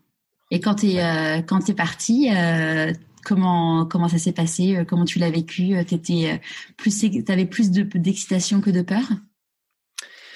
Euh, les peurs, euh, elles, elles, étaient, ouais, c'est bien, c'est comme tu dis. Euh, les peurs, elles étaient toujours là, elles étaient énormes. Euh, parce que c'est un énorme changement. Mais il y avait plus d'excitation que de peur. Et c'est ça qui fait que, que, que j'ai pu faire le pas. Euh, il y avait plus d'excitation que de peur et plus de certitude que de peur. Donc il y a beaucoup ouais. d'incertitudes, mais il y a quand même certaines certitudes qui peuvent nous, euh, nous aider à faire le pas. Je dis souvent que c'est pas la peur qui doit être notre jauge, c'est la joie. Euh, mm. Donc si on attend que la peur s'en aille avant de faire le pas, on va jamais le faire. Euh, quand tu vas sauter en parachute, on te dit pas attends de plus avoir peur avant de sauter. Euh, c'est une fois que tu as sauté que tu que tu as plus peur parce que tu étais déjà dedans et t'as plus le choix. Mais la peur, elle va toujours être là euh, avant de sauter, c'est sûr, avant avant n'importe quel risque. Notre euh, notre système va toujours se défendre en disant euh, ne le fais pas, on est en train de prendre un risque. Mais voilà, le fait d'appréhender ces peurs, de les comprendre, de voir d'où elles viennent, de de voir si elles sont exagérées ou pas, de voir si c'est nos peurs à nous ou si ce sont les peurs de, des autres qui sont euh, qui nous sont transmises. Ouais. C'est très important. Et le fait aussi d'agir nous enlève une certaine partie de peur. Le fait de que moi j'avais commencé à construire ce, ce, réseau, le fait que j'avais déjà commencé à vendre euh, à côté dans mon temps libre.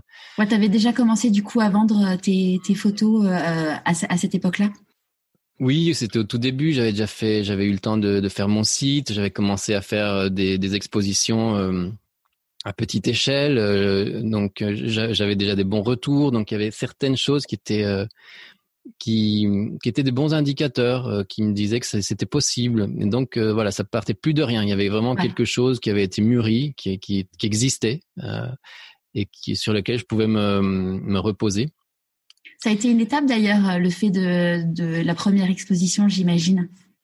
Ouais, c'était dingue. Ouais, euh, c'était génial. Euh, c'était une expo où, où, voilà, c'est tout prenait sens quoi. Tout était matérialisé et donc c'était possible. Ça ça a rendu les choses tangibles. Ouais. C'est très important quand tu fais ce test, ce que les Anglais appellent le, le reality check. Mmh. Tu, tu, tu fais le test de la réalité. Est-ce que cette réalité, est-ce que ces envies que j'ai, est-ce qu'elles sont compatibles avec la réalité? Ouais. Et donc j'ai fait euh, voilà cette expo comme test, euh, mais comme un test assez dur parce qu'il y a beaucoup de choses à prendre en compte. Il, a, il, faut être prêt déjà pour faire ça. Il faut déjà être, avoir eu des années. Euh, j'ai mis des années avant d'être prêt à, à, faire ça parce qu'il faut connaître les, les, prix du marché, le, le les dans ce qui en ce qui me concerne mes œuvres euh, quelle est la, la technique qu'il y a derrière parce qu'il y avait le côté artistique mais aussi le côté de comment présenter ces œuvres quel sur quel support quel est le prix de revient quelles sont mes marges quelle est la, la commission. Il y a énormément de choses. Donc une fois qu'on arrive à faire ce test euh, et que les retours sont bons et puis la peur aussi j'imagine aussi la peur euh, de l'accueil de, de, de ce qu'on fait.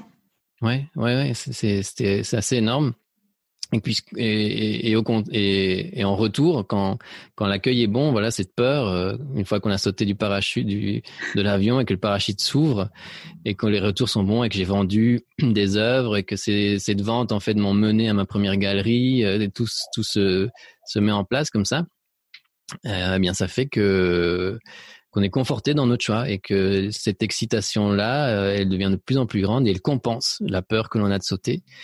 Et euh, et cette exposition, je l'ai eue alors que je travaillais encore. Euh, mais je, après cette exposition-là, j'ai su que, que c'était faisable. C'est là que j'ai demandé mon 3 5 pour que ça prenne plus de place. Ouais. C'est là que c'est devenu vraiment incompatible avec la banque et c'est là que voilà tout tout tout ça c'est un peu emballé et tous ces petits pas ont, ont, ont donné un pas de plus qui n'était pas plus grand que les autres mais qui était le pas définitif euh, vers autre chose. Et, et, du coup comment euh, comment ton entourage euh, il appréhende ce changement euh, de métier? Euh, ça, ça, ça a très fort euh, dépendu du de l'entourage. Donc, ouais. euh, ma famille euh, était assez soulagée, bizarrement. ma mère et mon frère, ils, voyaient bien que j'étais dans quelque chose qui me correspondait pas, qui me minait. Enfin, j'étais de plus en plus triste dans, dans ce chemin-là que j'avais. Ouais. Et donc, ils étaient soulagés tout en, tout en ayant évidemment peur pour moi. C'était une situation euh, instable, inconnue. Donc euh, voilà, il, il comme ça avec un peu de d'appréhension. Mais de ce côté-là, j'ai vraiment eu plutôt du support plutôt qu'autre chose. Donc c'était vraiment euh, bienvenu. après, voilà, dans la dans la boîte, les supérieurs ont pas compris. Ils étaient pas, voilà, ils étaient déçus. Ouais. Euh, les collègues, eux, euh, étrangement, c'est bizarre, mais euh, ils ont vraiment vu ça comme comme un vent d'air frais. J'ai l'impression. Ça, les a un peu, ça les a beaucoup remués, je pense. Le fait de, donc ils, avaient, ils étaient terrifiés pour moi. Ouais. ce qui est voilà, ce qui est, c'est un peu, enfin, ça me paraissait un peu étrange de voir cette peur si démesurée au simple fait de dire que je quittais une boîte. Voilà, c'est pas comme si j'allais sauter par la fenêtre. Mais euh, voilà, c'était vraiment un truc. Euh, mais tu es sûr Mais qu'est-ce que tu vas faire, etc. C'était quelque chose d'assez euh, assez bouleversant pour eux.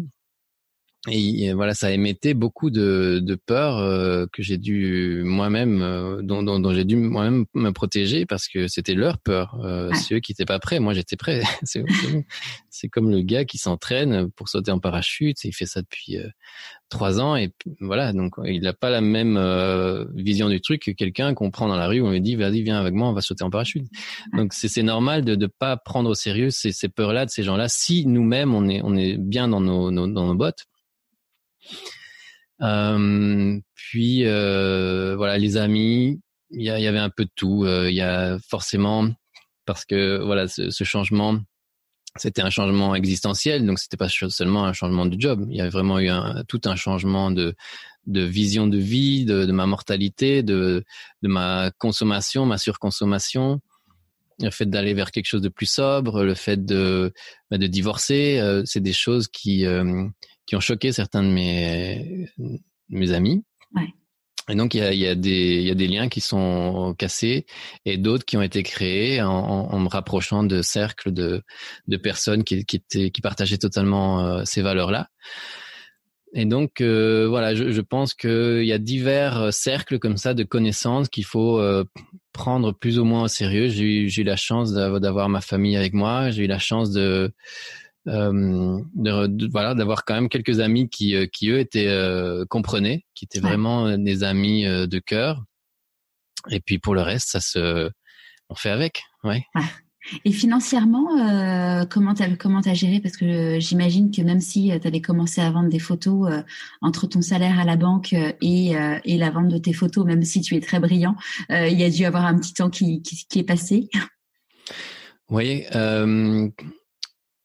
donc euh, financièrement, c'était assez, c'était très juste, hein, parce que euh, moi j'étais déjà en train de payer euh, un, un, prêt hypothécaire euh, avec mon ex-femme que j'ai continué à payer euh, parce que voilà j'étais, j'avais ce, poids de la culpabilité qui, qui m'a fait les préserver le, le, plus possible. Donc je voulais pas que mon fils se retrouve du jour au lendemain dans une situation difficile. Donc j'ai continué à, payer ça tout en devant payer un, nouveau loyer en ville.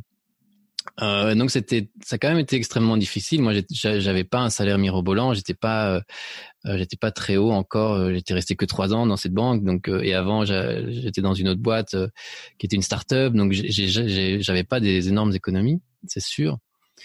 J'avais pas une famille qui pouvait non plus me soutenir du tout. mais voilà, j'avais quelques économies, quelques maigres économies que que j'ai que j'ai mis de côté que j'avais mis de côté pour pouvoir faire ça.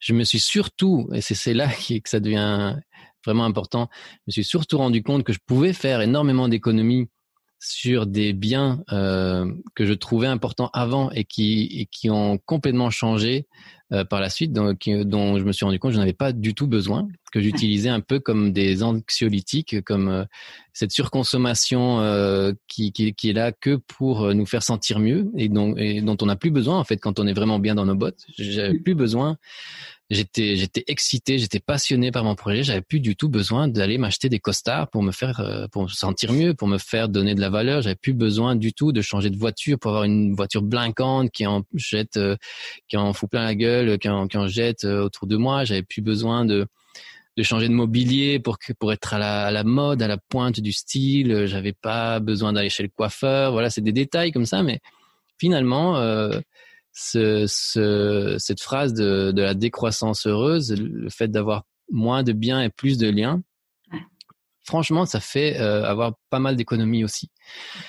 Euh, acheter en seconde main, euh, ce genre de choses. Donc euh, j'ai, je suis passé par une période où j'ai fait tous ces changements pour pour être financièrement solvable, mais qui n'étaient pas des gros sacrifices en fait, parce qu'ils étaient en, en, phase avec mon nouveau style de vie, qui était en fait juste beaucoup plus sobre et beaucoup plus centré sur ce qui était pour moi important, qui était le fait de passer le plus de temps possible avec mon fils malgré malgré notre séparation, le fait de de, de me nourrir d'art, de créativité, de cinéma, de concert, parce que ça nourrissait, mon, ça nourrissait mon, mon art et mon âme. Et puis tout le reste, c'était plus important. Je m'étais un peu éloigné aussi de de gens euh, qui étaient dans ces valeurs-là. Donc j'avais plus besoin non plus de, de m'accorder euh, à leur euh, à leur vision du monde. Euh, donc c'est c'est devenu assez facile.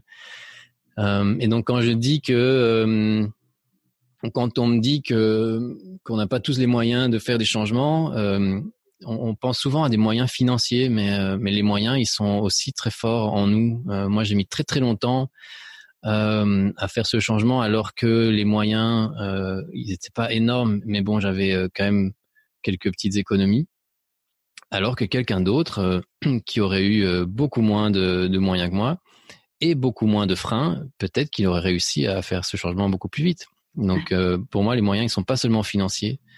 Euh, et puis comme dernière euh, dernier point pour répondre à cette question des moyens, j'aime aussi beaucoup parler de, de du judo de transition ou du judo militant. le judo étant cet art martial dans lequel on, on dit que qu'on utilise la force de l'adversaire. ici, l'adversaire étant voilà, pour moi, c'était le, le, système capitaliste. Euh, ça peut être simplement euh, le, la résignation, la tristesse. Et euh, euh j'ai utilisé euh, les moyens que que ce système capitaliste m'offrait. Donc vraiment, ne pas avoir peur de d'utiliser le job qu'on a, qui est alimentaire, pour construire par la suite notre propre projet.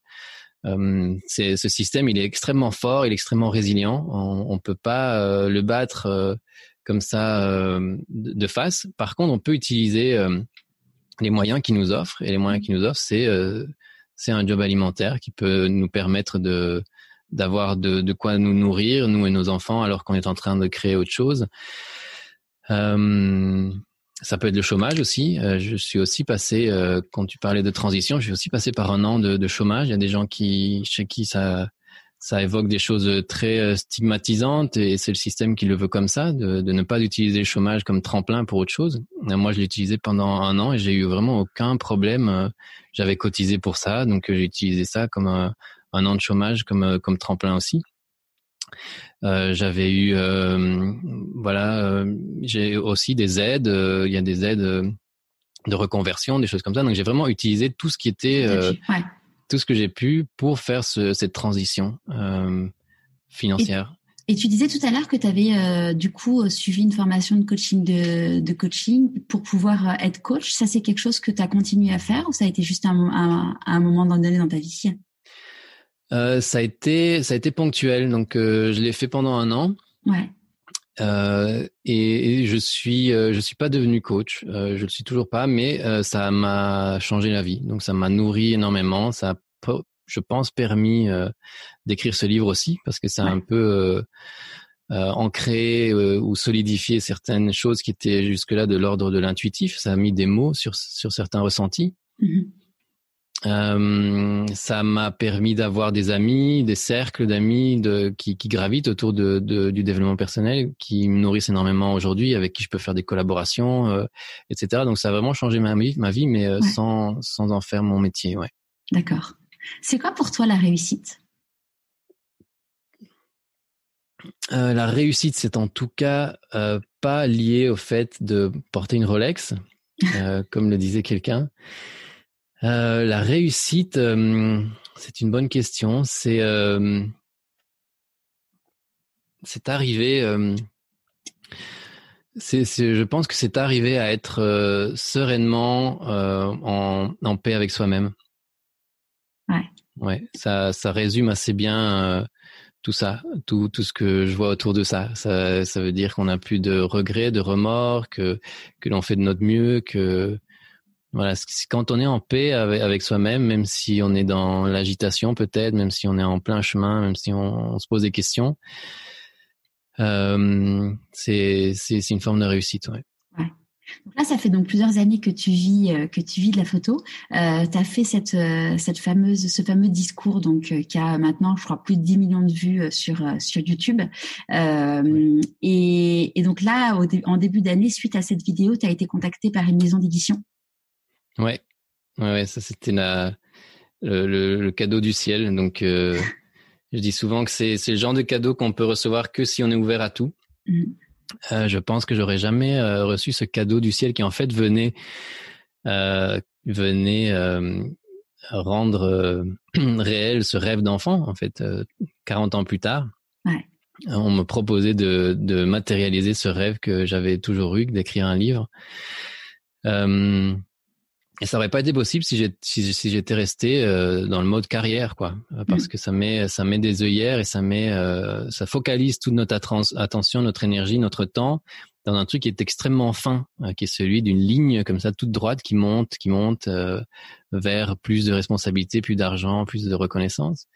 alors qu'en en me posant des questions, en étant perdu, en ayant cette boussole qui nous fait aller à gauche et à droite, en fait, on, on élargit comme ça et on se dit voilà tout ça est possible. Euh, qu'est-ce que qu'est-ce que je vais utiliser Qu'est-ce que je vais faire Qu'est-ce que je vais prendre comme aide pour euh, pour continuer à avancer dans quelque chose qui qui est authentique Et donc c'est c'est euh, c'est tout cette ouverture de d'esprit et de d'être ouvert aux possibilités qui a fait que j'ai dit oui à ce discours déjà dans ma faculté Polytech, cette école polytechnique à Louvain qu'on m'a demandé de faire pour la remise des diplômes parce que parce que j'étais diplômé de chez eux et que ça faisait sens et du coup et, parce que cette année-là c'était un ils voulaient qu'il y ait un discours un peu différent qui parle plus de passion euh, et de bonheur que de que de ce qui avait été dit là euh, répété martelé depuis des années avant qui, qui étaient les les discours classiques de réussite de de compétitivité d'excellence etc et donc en, en, disant oui à ça, en osant faire ce discours qui en fait m'est sorti des, des tripes complètement, mmh. m'est sorti de, du plus profond de moi-même, c'est que après en fait que je me suis rendu compte que ce que je disais euh, c'était quand même osé, euh, c'était quand même. Euh, enfin, en le disant, ça me paraissait évident. J'étais tellement dedans depuis longtemps que ça me paraissait évident de que c'était vraiment les mots que j'avais envie de transmettre à ces jeunes-là. Tu l'avais pas fait lire à quelqu'un avant? Non. Enfin, euh, à ma à ma compagne, à ma mère, mais euh, non, non, personne de de, de là-bas. Et c'est euh, c'est vraiment tout à leur honneur, alors qu'ils savaient que j'étais un profil atypique, que j'ai que j'allais peut-être dire des choses différentes. Ils ont vraiment m'ont donné vraiment carte blanche. Donc ils ont vraiment été très courageux. Je les remercie toujours. dans le discours, je commence en les remerciant pour ça. Ouais. Et, et c'est que par après que je me suis rendu compte qu'en fait c'était c'était assez osé d'avoir osé dire ça, surtout à, cet endroit-là, devant des profs, dans un auditoire très solennel, oser leur dire, euh, écoutez tout, ce qu'on vous a dit, tous ces profs, tout ce, qu'on vous a martelé, hein, oubliez tout ça. Vraiment, ce qui compte le plus, c'est ce que vous, vous allez euh, euh, penser qui est juste. le modèle que l'on a suivi jusqu'ici, tous ceux qui sont venus ici avant moi, ce modèle-là, il ne marche pas. C'est le modèle capitaliste. Il est en train de rendre tout le monde malheureux. Il est en train de de tuer le vivant. Euh, il est en train de mettre à mal tous nos, nos avenirs, celui de nos enfants. Donc, euh, oubliez tout ça euh, et commencez à vous poser des questions par rapport à ce que vous voulez vraiment, réellement faire. Ouais. Et, et, ce discours, oui, comme tu disais, il a été vu 10 millions de fois. Et, et, comme ça, il est arrivé jusqu'à jusqu'à l'ordinateur de, de, cette éditrice, Julia Pavlovitch, des éditions L'Iconoclaste. Ouais qui, euh, qui a eu euh, ce flash, qui m'a qui m'a contacté. J'ai tout de suite dit oui. Et donc j'ai passé cette année à l'écrire ce livre. Ah, parce que du coup, euh, le, la vidéo, elle date de, de, décembre, quelque chose comme ça, et le livre est sorti en septembre. Oui, il est sorti en, le 14 octobre, 14 octobre. c'est très récent. Ouais mais il s'est écrit très vite parce que euh, il était en moi. J'avais déjà commencé à écrire un, euh, un livre. D'accord. Euh, ça faisait deux ans. j'avais commencé à l'écrire pendant ma période de, de coaching où j'avais vraiment envie de commencer à, à le mettre sur papier, à, vraiment faire cette transmission à d'autres ouais. de ce vécu. Ok. Et, et donc c'est après en plus il y avait le confinement donc j'avais mes expositions étaient annulées donc j'avais pas, enfin, j'avais le temps, quoi. Euh, et, j'ai eu la chance de pouvoir faire ça pendant ce temps-là. C'est vraiment une réelle chance et un vrai bonheur. Ouais. Qu'est-ce que tu penses que le petit Pedro de, de 6 ans dirait s'il te voyait aujourd'hui? Euh, il, euh, il, serait, je crois qu'il serait très content, il serait très euh, il serait très soulagé. Ouais. Dans la vie, ouais, vas-y, vas-y, excuse-moi. Pour arriver jusque-là, il y a, vraiment eu, fallu passer par pas mal d'étapes très, euh, de beaucoup de doutes, beaucoup de peurs, et, euh, donc ça, ça, aurait été bien de partir en sachant que, que, ça allait bien finir. C'est toujours rassurant. Ouais. ouais. Ça m'étonne. Dans la vie, on dit que qui, qui, qui dit qu'il y a des choix dit qu'il y a des renoncements. quels ont été tes renoncements à toi? Mes renoncements à moi, euh, écoute, j'en vois pas. j'en vois pas, ou peut-être le oui, euh, j'en vois un qui, est celui de la la stabilité, euh, la, tranquillité de, la stabilité financière, le fait d'avoir un salaire à la, fin de chaque mois, alors que là je suis indépendant et ça varie très fort d'un mois à l'autre. Donc j'en vis bien depuis huit ans, mais il y a, toujours ce truc euh, de, ne pas savoir, de ne pas toujours, être certain, euh, avec lequel euh, il faut jongler. Enfin, tous les indépendants jonglent avec ça. je suis pas du tout une exception, mais je trouve que c'est très c'est sous-estimé le, poids que ça a, surtout quand on passe de d'employé à indépendant. J'ai beaucoup dû travailler ça avec ma psy. Euh, cette crainte euh, du manque, euh, d'où ça venait, etc. Et donc ça c'est mon seul mon seul renoncement, c'est que qui me manque un peu, ce serait ce serait plutôt celui-là. mais à part ça, j'ai tellement eu de, de, bonnes nouvelles et de, de, de bonnes surprises. j'ai tellement embrassé de choses qui me paraissaient impensables avant et qui, qui sont, font partie de mon quotidien aujourd'hui que que j'ai renoncé à certaines choses, mais le, retour a tellement, tellement dépassé mes, attentes que qu'il n'y a vraiment pas de regret. Ouais, super. C'est quoi la plus grande difficulté que tu as eu à, traiter euh, et à gérer du coup euh, dans ce changement de, carrière? Euh, Mais je pense que c'est toujours celui-là. ouais. celui de, de, de ne pas savoir de quoi demain sera fait. Euh, donc c'est à la fois quelque chose de très excitant, euh, c'est quelque chose qui moi me rendait très triste quand j'étais euh, à la banque, le, ben, paradoxalement, c'est, pour moi, c'était une grande tristesse de savoir ce que j'allais pouvoir faire trois ans plus tard, de pouvoir me dire, je serai là trois ans plus tard, je sais, je serai à cet endroit-là, à cette gare-là, chaque matin. Ça me vraiment, ça m'emplissait de tristesse de pouvoir être déterministe à ce point sur comment mon avenir allait être. Mm. Et je trouvais à l'époque hyper exotique, libérateur, euh, fantasmagorique de pouvoir se dire je sais pas où je vais être moi dans trois ans. Euh, pouvoir avoir cette liberté-là, je trouvais ça fantastique et ça me manquait énormément. Et c'est un peu mon cas aujourd'hui. Euh, donc euh, j'aurais jamais, jamais de la vie, j'aurais pu imaginer euh, en quittant euh, cet endroit-là que je, que j'allais écrire un livre, par exemple. Je, je, je, quittais pas la banque pour écrire un livre. Mm. Du coup, je sais pas, moi, dans, dans trois ans, ce que ce livre va amener ou ce que mes photos vont amener. Euh, je, je, je reste ouvert à tout ça. Néanmoins, euh, c'est aussi un poids aussi à savoir gérer. C'est peut-être plus un poids aujourd'hui, mais au début, ça a été très fort. Euh, ce qui était une grande tristesse avant, euh, enfin une grande, euh, un, rêve de pouvoir être dans l'inconnu, est devenu un, un, poids par après. Et, et maintenant, j'arrive à jouer avec avec les deux. J'arrive à, à m'y faire. Je crois qu'il y a beaucoup de c'est une grande question de, de confiance en soi et de foi en l'avenir qui enlève un peu ce, ce poids-là de, de me dire euh, voilà tout peut s'écrouler. Ben, peut-être pas que tout peut s'écrouler si j'ai confiance en mes capacités et en ce que l'avenir peut me faire. Si ça fait déjà huit ans que, que ça dure, pourquoi est-ce que ça s'arrêterait du jour au lendemain? Mm. euh, Mais malheureusement, c'est quelque chose qui ne vient qu'avec le temps. Je peux pas dire ça euh, euh la première semaine. Je peux dire ça cinq ans plus tard. Quoi, ouais.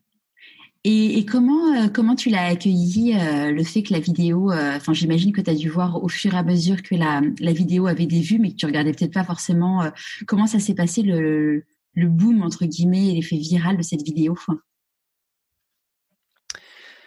C'est arrivé très vite.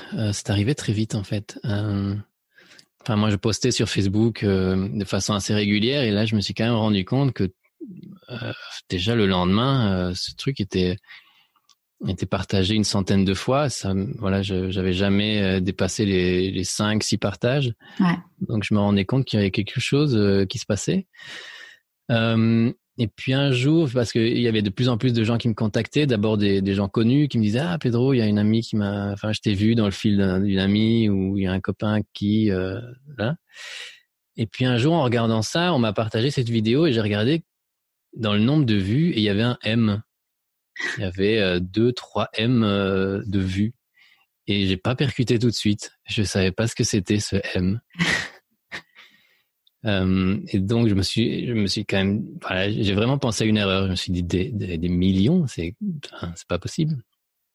Et, euh, et, en fait, oui, c'était une, une, un des ripostes, quelqu'un d'une école qui avait posté ça et euh, voilà les, les, les, grandes inconnues ou les l'aléatoire des algorithmes ont fait que cette vidéo là euh, aujourd'hui mon post initial n'a que que entre guillemets 600 000 vues alors que ce post là je crois qu'il en est à 9 millions euh, mais euh, moi ce qui m'a submergé c'est les retours les les les témoignages, témoignages des gens qui m'ont dit que ces mots-là ont changé leur vie.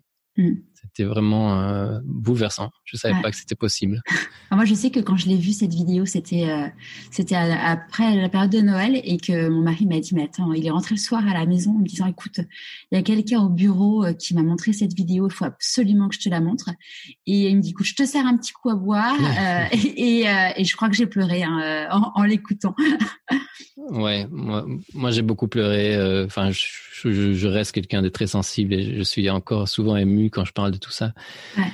Parce qu'il y a des, il y a, j'ai reçu des histoires vraiment euh, incroyables de, de, de, de, gens qui me disaient que ça les a sortis de la dépression, par exemple. Ah, c'est fou, hein. ouais. C'est très fort.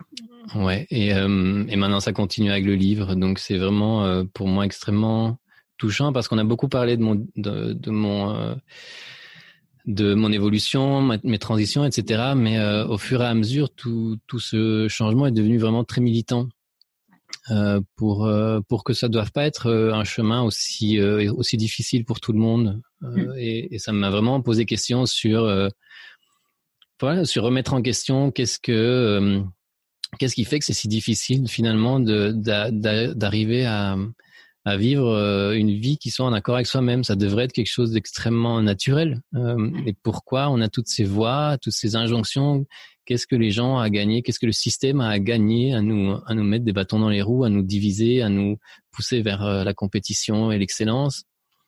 Donc c'est devenu quelque chose de, de, très militant, militant dans, dans, dans, dans un sens qui n'est pas belliqueux, mais qui est vraiment de, de changement.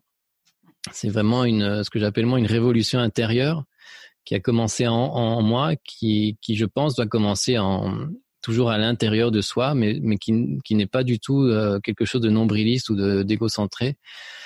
C'est une révolution qui nous éveille pour aller vers les autres, pour avoir cet impact sociétal qui, qui est pour moi euh, au cœur de, de, la quête de sens. C'est vraiment l'impact que l'on a dans la société pour un mieux. Et cette société aujourd'hui, elle a tellement besoin d'avoir un mieux que, que cette pour moi, c'est vraiment devenu extrêmement important que ce message circule. Et donc, c'est d'autant plus touchant de voir que qu'il y a une relève qui est qui était euh, qui attendait ce message euh, impatiemment. On m'a souvent dit que que c'était un, discours qui disait tout haut ce que beaucoup avaient euh, envie d'entendre enfin et qui les faisait se sentir moins seuls aussi. Et donc c'est assez fédérateur et pour moi c'est hyper excitant de voir que voilà que ça crée une espèce de mouvement euh, fédérateur vers euh, vers un mieux. Et, et d'ailleurs, ça fait ça, ça fait l'objet de ce sujet de, de ton TEDx que tu as fait en début d'année. Euh, pareil, tu as été contacté par, par les organisateurs suite au suite au, à la vidéo YouTube? Ouais, c'est ça. Euh, C'était euh, euh, oui, c'est venu. J'ai eu énormément de, de demandes. Ouais. Moi, à nouveau, comme je disais, j'étais ouvert à tout et, et c'est quelque chose qui me touchait énormément de de partager ça comme témoignage pour euh, pour éveiller euh, éveiller peut-être des vocations faire que les gens se sentent mieux se sentent moins seuls. Donc euh, c'est vraiment quelque chose qui qui me touche beaucoup et que que je prends à, bras le corps aujourd'hui. Donc je suis certain que l'année prochaine je vais continuer à faire des conférences à, à, parler pour pour continuer à faire passer ce message-ci. Ouais c'est quelque chose que, que je découvre comme étant vraiment à nouveau essentiel dans ma vie, qui fait mm. vraiment partie de, de ma joie et de, et de, mon, de mon chemin. Et peut-être que la photo n'était que euh, une étape pour arriver à ça. Je ne sais pas. La photo continue à me nourrir aussi, donc les deux vont être en parallèle un certain temps. On verra comment ça, ça avance. Mais euh, oui, suite à, à, ce discours, il y a beaucoup de conférences qui sont qui se sont planifiées. Euh, elles, sont, ont forcément toutes été annulées entre temps. Euh, ça m'a laissé au, au, moins le temps de pour écrire le, le livre et qu'il sorte à temps. Mais il y avait ce, ce TEDx, euh, oui, qui est qui est que l'on a pu faire euh, en février. Donc c'était vraiment ouais, euh, au tout début. Ouais.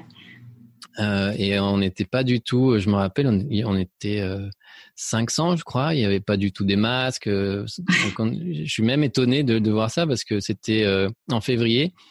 Et à l'époque, euh, il y avait vraiment aucune. voilà, c'était c'était encore vraiment très fort rest, circonscrit à la Chine le problème du Covid. Donc on voyait ça de loin, ça nous faisait pas du tout encore peur et et, et donc j'avais assez étonnamment fait ce discours. et donc à nouveau, j'insiste, qui était totalement indépendant de, de l'actualité sanitaire, mais qui parlait de confinement, qui parlait de, de, de, du pouvoir de groupe, du, du, du, fait de se rassembler, du fait d'être plus fort ensemble, euh, tout ça. Euh, parce que je sentais bien qu'il y avait un mouvement qui, qui se levait là, ce, ce mouvement que j'appelle la relève dans le livre, qui, qui n'attend qu'une chose, c'est que c'est d'enfin se rendre compte de son propre pouvoir. Euh, mm. Donc on ne sait pas, on ne se rend pas compte du nombre immense que, que nous sommes à vouloir un changement, à vouloir autre chose, parce que les médias ne sont pas braqués sur, euh, sur ces initiatives-là, parce que les médias font partie euh, du problème, du système qui est en train de nous rendre malades, et donc évidemment, ils ne vont pas euh, euh faire la pub ou se braquer sur euh, toutes les initiatives de transition qu'il y a aujourd'hui dans le monde, mais c'est énorme. Moi qui suis plein dedans maintenant, c'est énorme. Je vois des, des milliers dans les manifestations pour le climat. Je vois des milliers de nouveaux euh, jeunes euh, qui prennent la parole, qui deviennent des leaders, euh, des, des, initiatives, de, des ZAD, des monnaies locales. Il y a vraiment, il y a, ça foisonne de partout, des circuits courts. Il y a des changements d'attitude, de consommation locale, etc. et euh, on se rend pas encore tout à fait compte de notre pouvoir et de notre nombre parce que ce n'est pas, euh, ça ne fait pas partie du quotidien des médias. Mais je suis certain que si euh, les médias se braquaient là-dessus autant que sur le dernier parfum, la dernière voiture à la mode, on se rendrait compte qu'en fait on est énorme. Et donc c'est c'est ça que j'ai voulu dire dans ce TEDx, c'est que on est des millions. il ne manque plus que la propre conscience de, de notre nombre. De quoi tu es le plus fier aujourd'hui? Euh, Je crois que le plus fier, je crois que c'est mes enfants. bizarrement, ou pas bizarrement, je sais pas, mais c'est vraiment ça. Je suis fier de d'avoir été celui qui, euh, d'avoir réussi à être celui que que mes enfants avaient besoin euh, d'avoir ou besoin d'entendre, d'avoir quelqu'un qui soit pleinement pleinement euh, conscient de ses failles, pleinement conscient de ses limitations, qui soit dans le doute et qui puisse leur euh, dire que les adultes on est paumés, que euh, voilà, d'avoir quelqu'un qui puisse les habituer à, à se poser des questions, à ne pas avoir de certitudes, et en tout cas pas s'attendre à avoir des certitudes. Moi, on me disait, enfin, où j'avais l'impression qu'une fois que je serais adulte, je saurais tout, il y aurait plus de problème. Je, me rappelle vraiment d'avoir ce, ce, truc en me disant, ah, je comprends rien, mais ouais, mon père, il a l'air de tout piger vivement que je sois adulte pour pouvoir savoir ce qu'il y a dans tous ces papiers, qu'est-ce que ça veut dire. Et en fait, c'est une grande déception quand, quand on devient adulte et qu'on se rend compte qu'en fait, on est toujours aussi paumé. Donc, je crois que c'est important dès le début de leur dire, voilà, la, vie, ça va être une quête perpétuelle et, et il peut néanmoins avoir beaucoup de joie là-dedans. Ouais, c'est sûr si une personne euh, n'a pas écouté tes discours, euh, c'est que euh, tu as fait une vidéo qui a, fait 10 millions de vues, que, que tu as fait un TEDx et que là tu viens de sortir un livre dans une très belle maison d'édition et donc te dit mais en fait tu n'en es là que grâce à de la chance. Qu'est-ce que tu as envie lui répondre? Ben que c'est partiellement vrai. Ouais, je pense que que la chance c'est euh, c'est quelque chose qui euh, qui se construit aussi. Euh, je je pense que j'ai eu des c'est pas de la chance mais c'est des en tout cas des des opportunités qui sont aléatoires que l'on que l'on appelle que l'on construit. par rapport à ça, est-ce que je peux raconter une blague? Ce qui ah bah oui. est très illustratrice par rapport à ça, c'est celle de celle d'un une inondation dans un village et donc il y a tout le monde qui, je vais essayer de la, faire courte. Il y a tout le monde qui est sur les toits parce que euh, toutes les maisons sont tout, est inondé tous les champs et tout. Et, euh, et, donc il y a une famille qui est sur le toit il y a une barque euh, qui arrive qui dit voilà montez sur la barque on doit évacuer le village. Et il y a tout le monde qui monte sur la barque il reste plus que quatre personnes sur le toit parce qu'il n'y avait pas de la place pour tout le monde. Il y a un prêtre parmi ceux qui restent sur le toit qui leur dit non, euh, partez, partez sans moi, euh, prenez euh, tous ceux, tous ceux qui peuvent rentrer dans la barque, moi, Dieu me sauvera.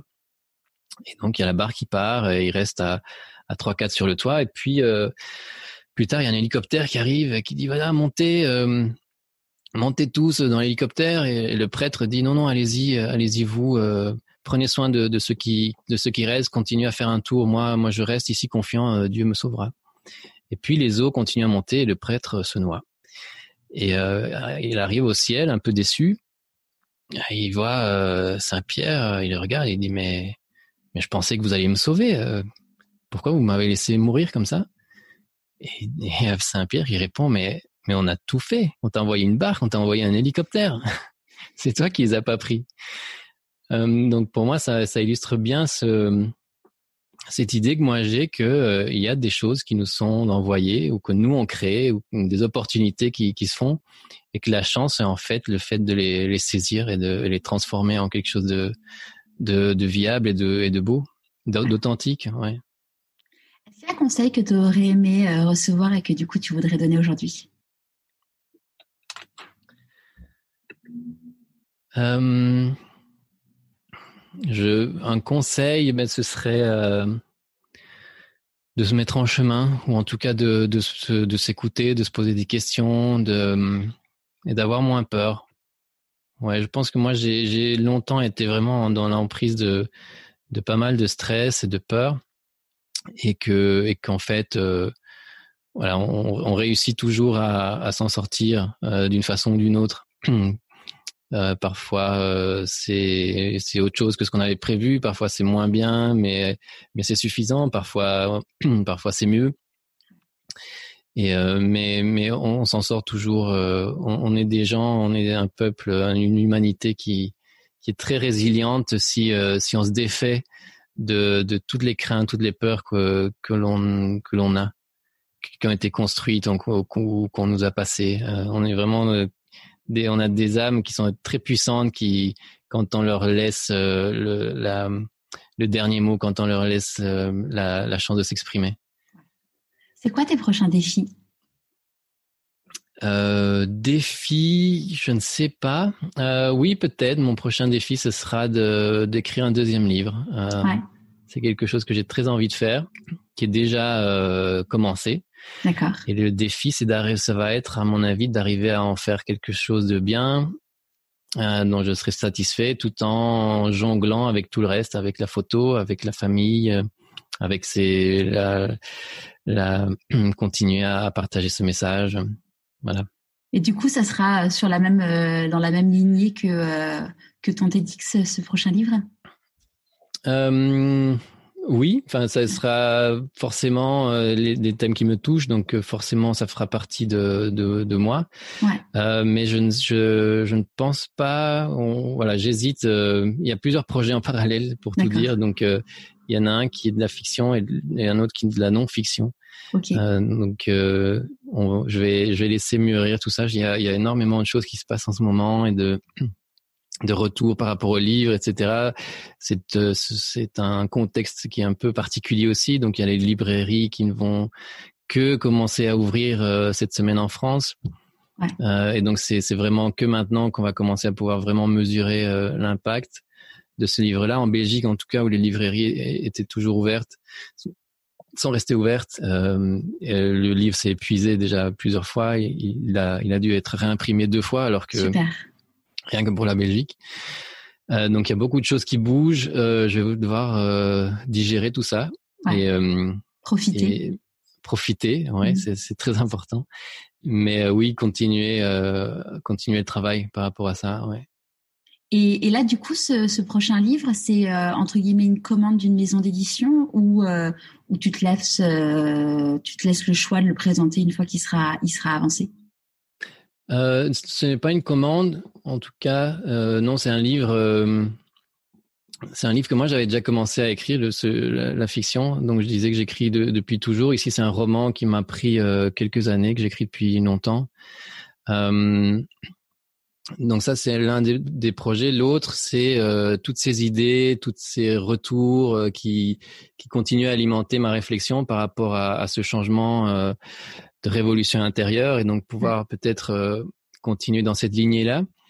donc il n'y a pas de commande. Par contre, il y a une éditrice qui est toujours qui est toujours là à, à mes côtés, qui me qui m'encourage à écrire Super. Euh, et donc euh, c'est super de, de, se sentir euh, accompagné dans ce, ce, travail qui est quand même un travail de, de longue haleine. Donc il n'y a pas de commande, mais euh, il y, a, il y, a un, il y a un support qui est, qui est super important. Ouais. C'est fou parce que du coup, bah, ça fait plusieurs années que tu écris et, et, jamais tu n'avais contacté une maison d'édition pour essayer de te faire publier ou même envisager d'aller sur Amazon et t'auto-publier. Euh, non, c'est vrai. Euh, je, je pense que c'était euh, c'était pas encore le moment ou que j'avais trop de projets à côté. Euh, j'avais choisi la photo euh, parmi euh, comme comme un projet parmi d'autres, ouais. en me disant euh, je vais faire le test, je vais voir. Euh, et puis ça a bien pris. Donc une fois que qu'on est là-dedans, ça prend toute l'énergie. Moi, j'ai beaucoup de mal à faire plusieurs projets qui me prennent vraiment en même temps. Ouais. Donc euh, oui, ce projet-là, il était resté là dans les tiroirs euh, et maintenant j'ai le temps et l'envie et je peux le reprendre avec un regard neuf. Donc euh, je pense que ça va être super intéressant. Mais oui, en effet, j'avais j'avais contacté personne avant. Je, bah, le livre était déjà de toute façon pas fini, ouais. pas terminé et, et, je me sentais pas prêt. je me sentais pas légitime, à vrai dire. Ouais. D'accord. À qui as-tu envie de dire merci et pourquoi avant qu'on se quitte? euh, je remercierai euh, mon prof de littérature à l'école européenne qui m'a qui a été le premier à me dire que qu'il fallait vraiment que j'écrive. Ouais. Juan Luis Suarez, il s'appelait.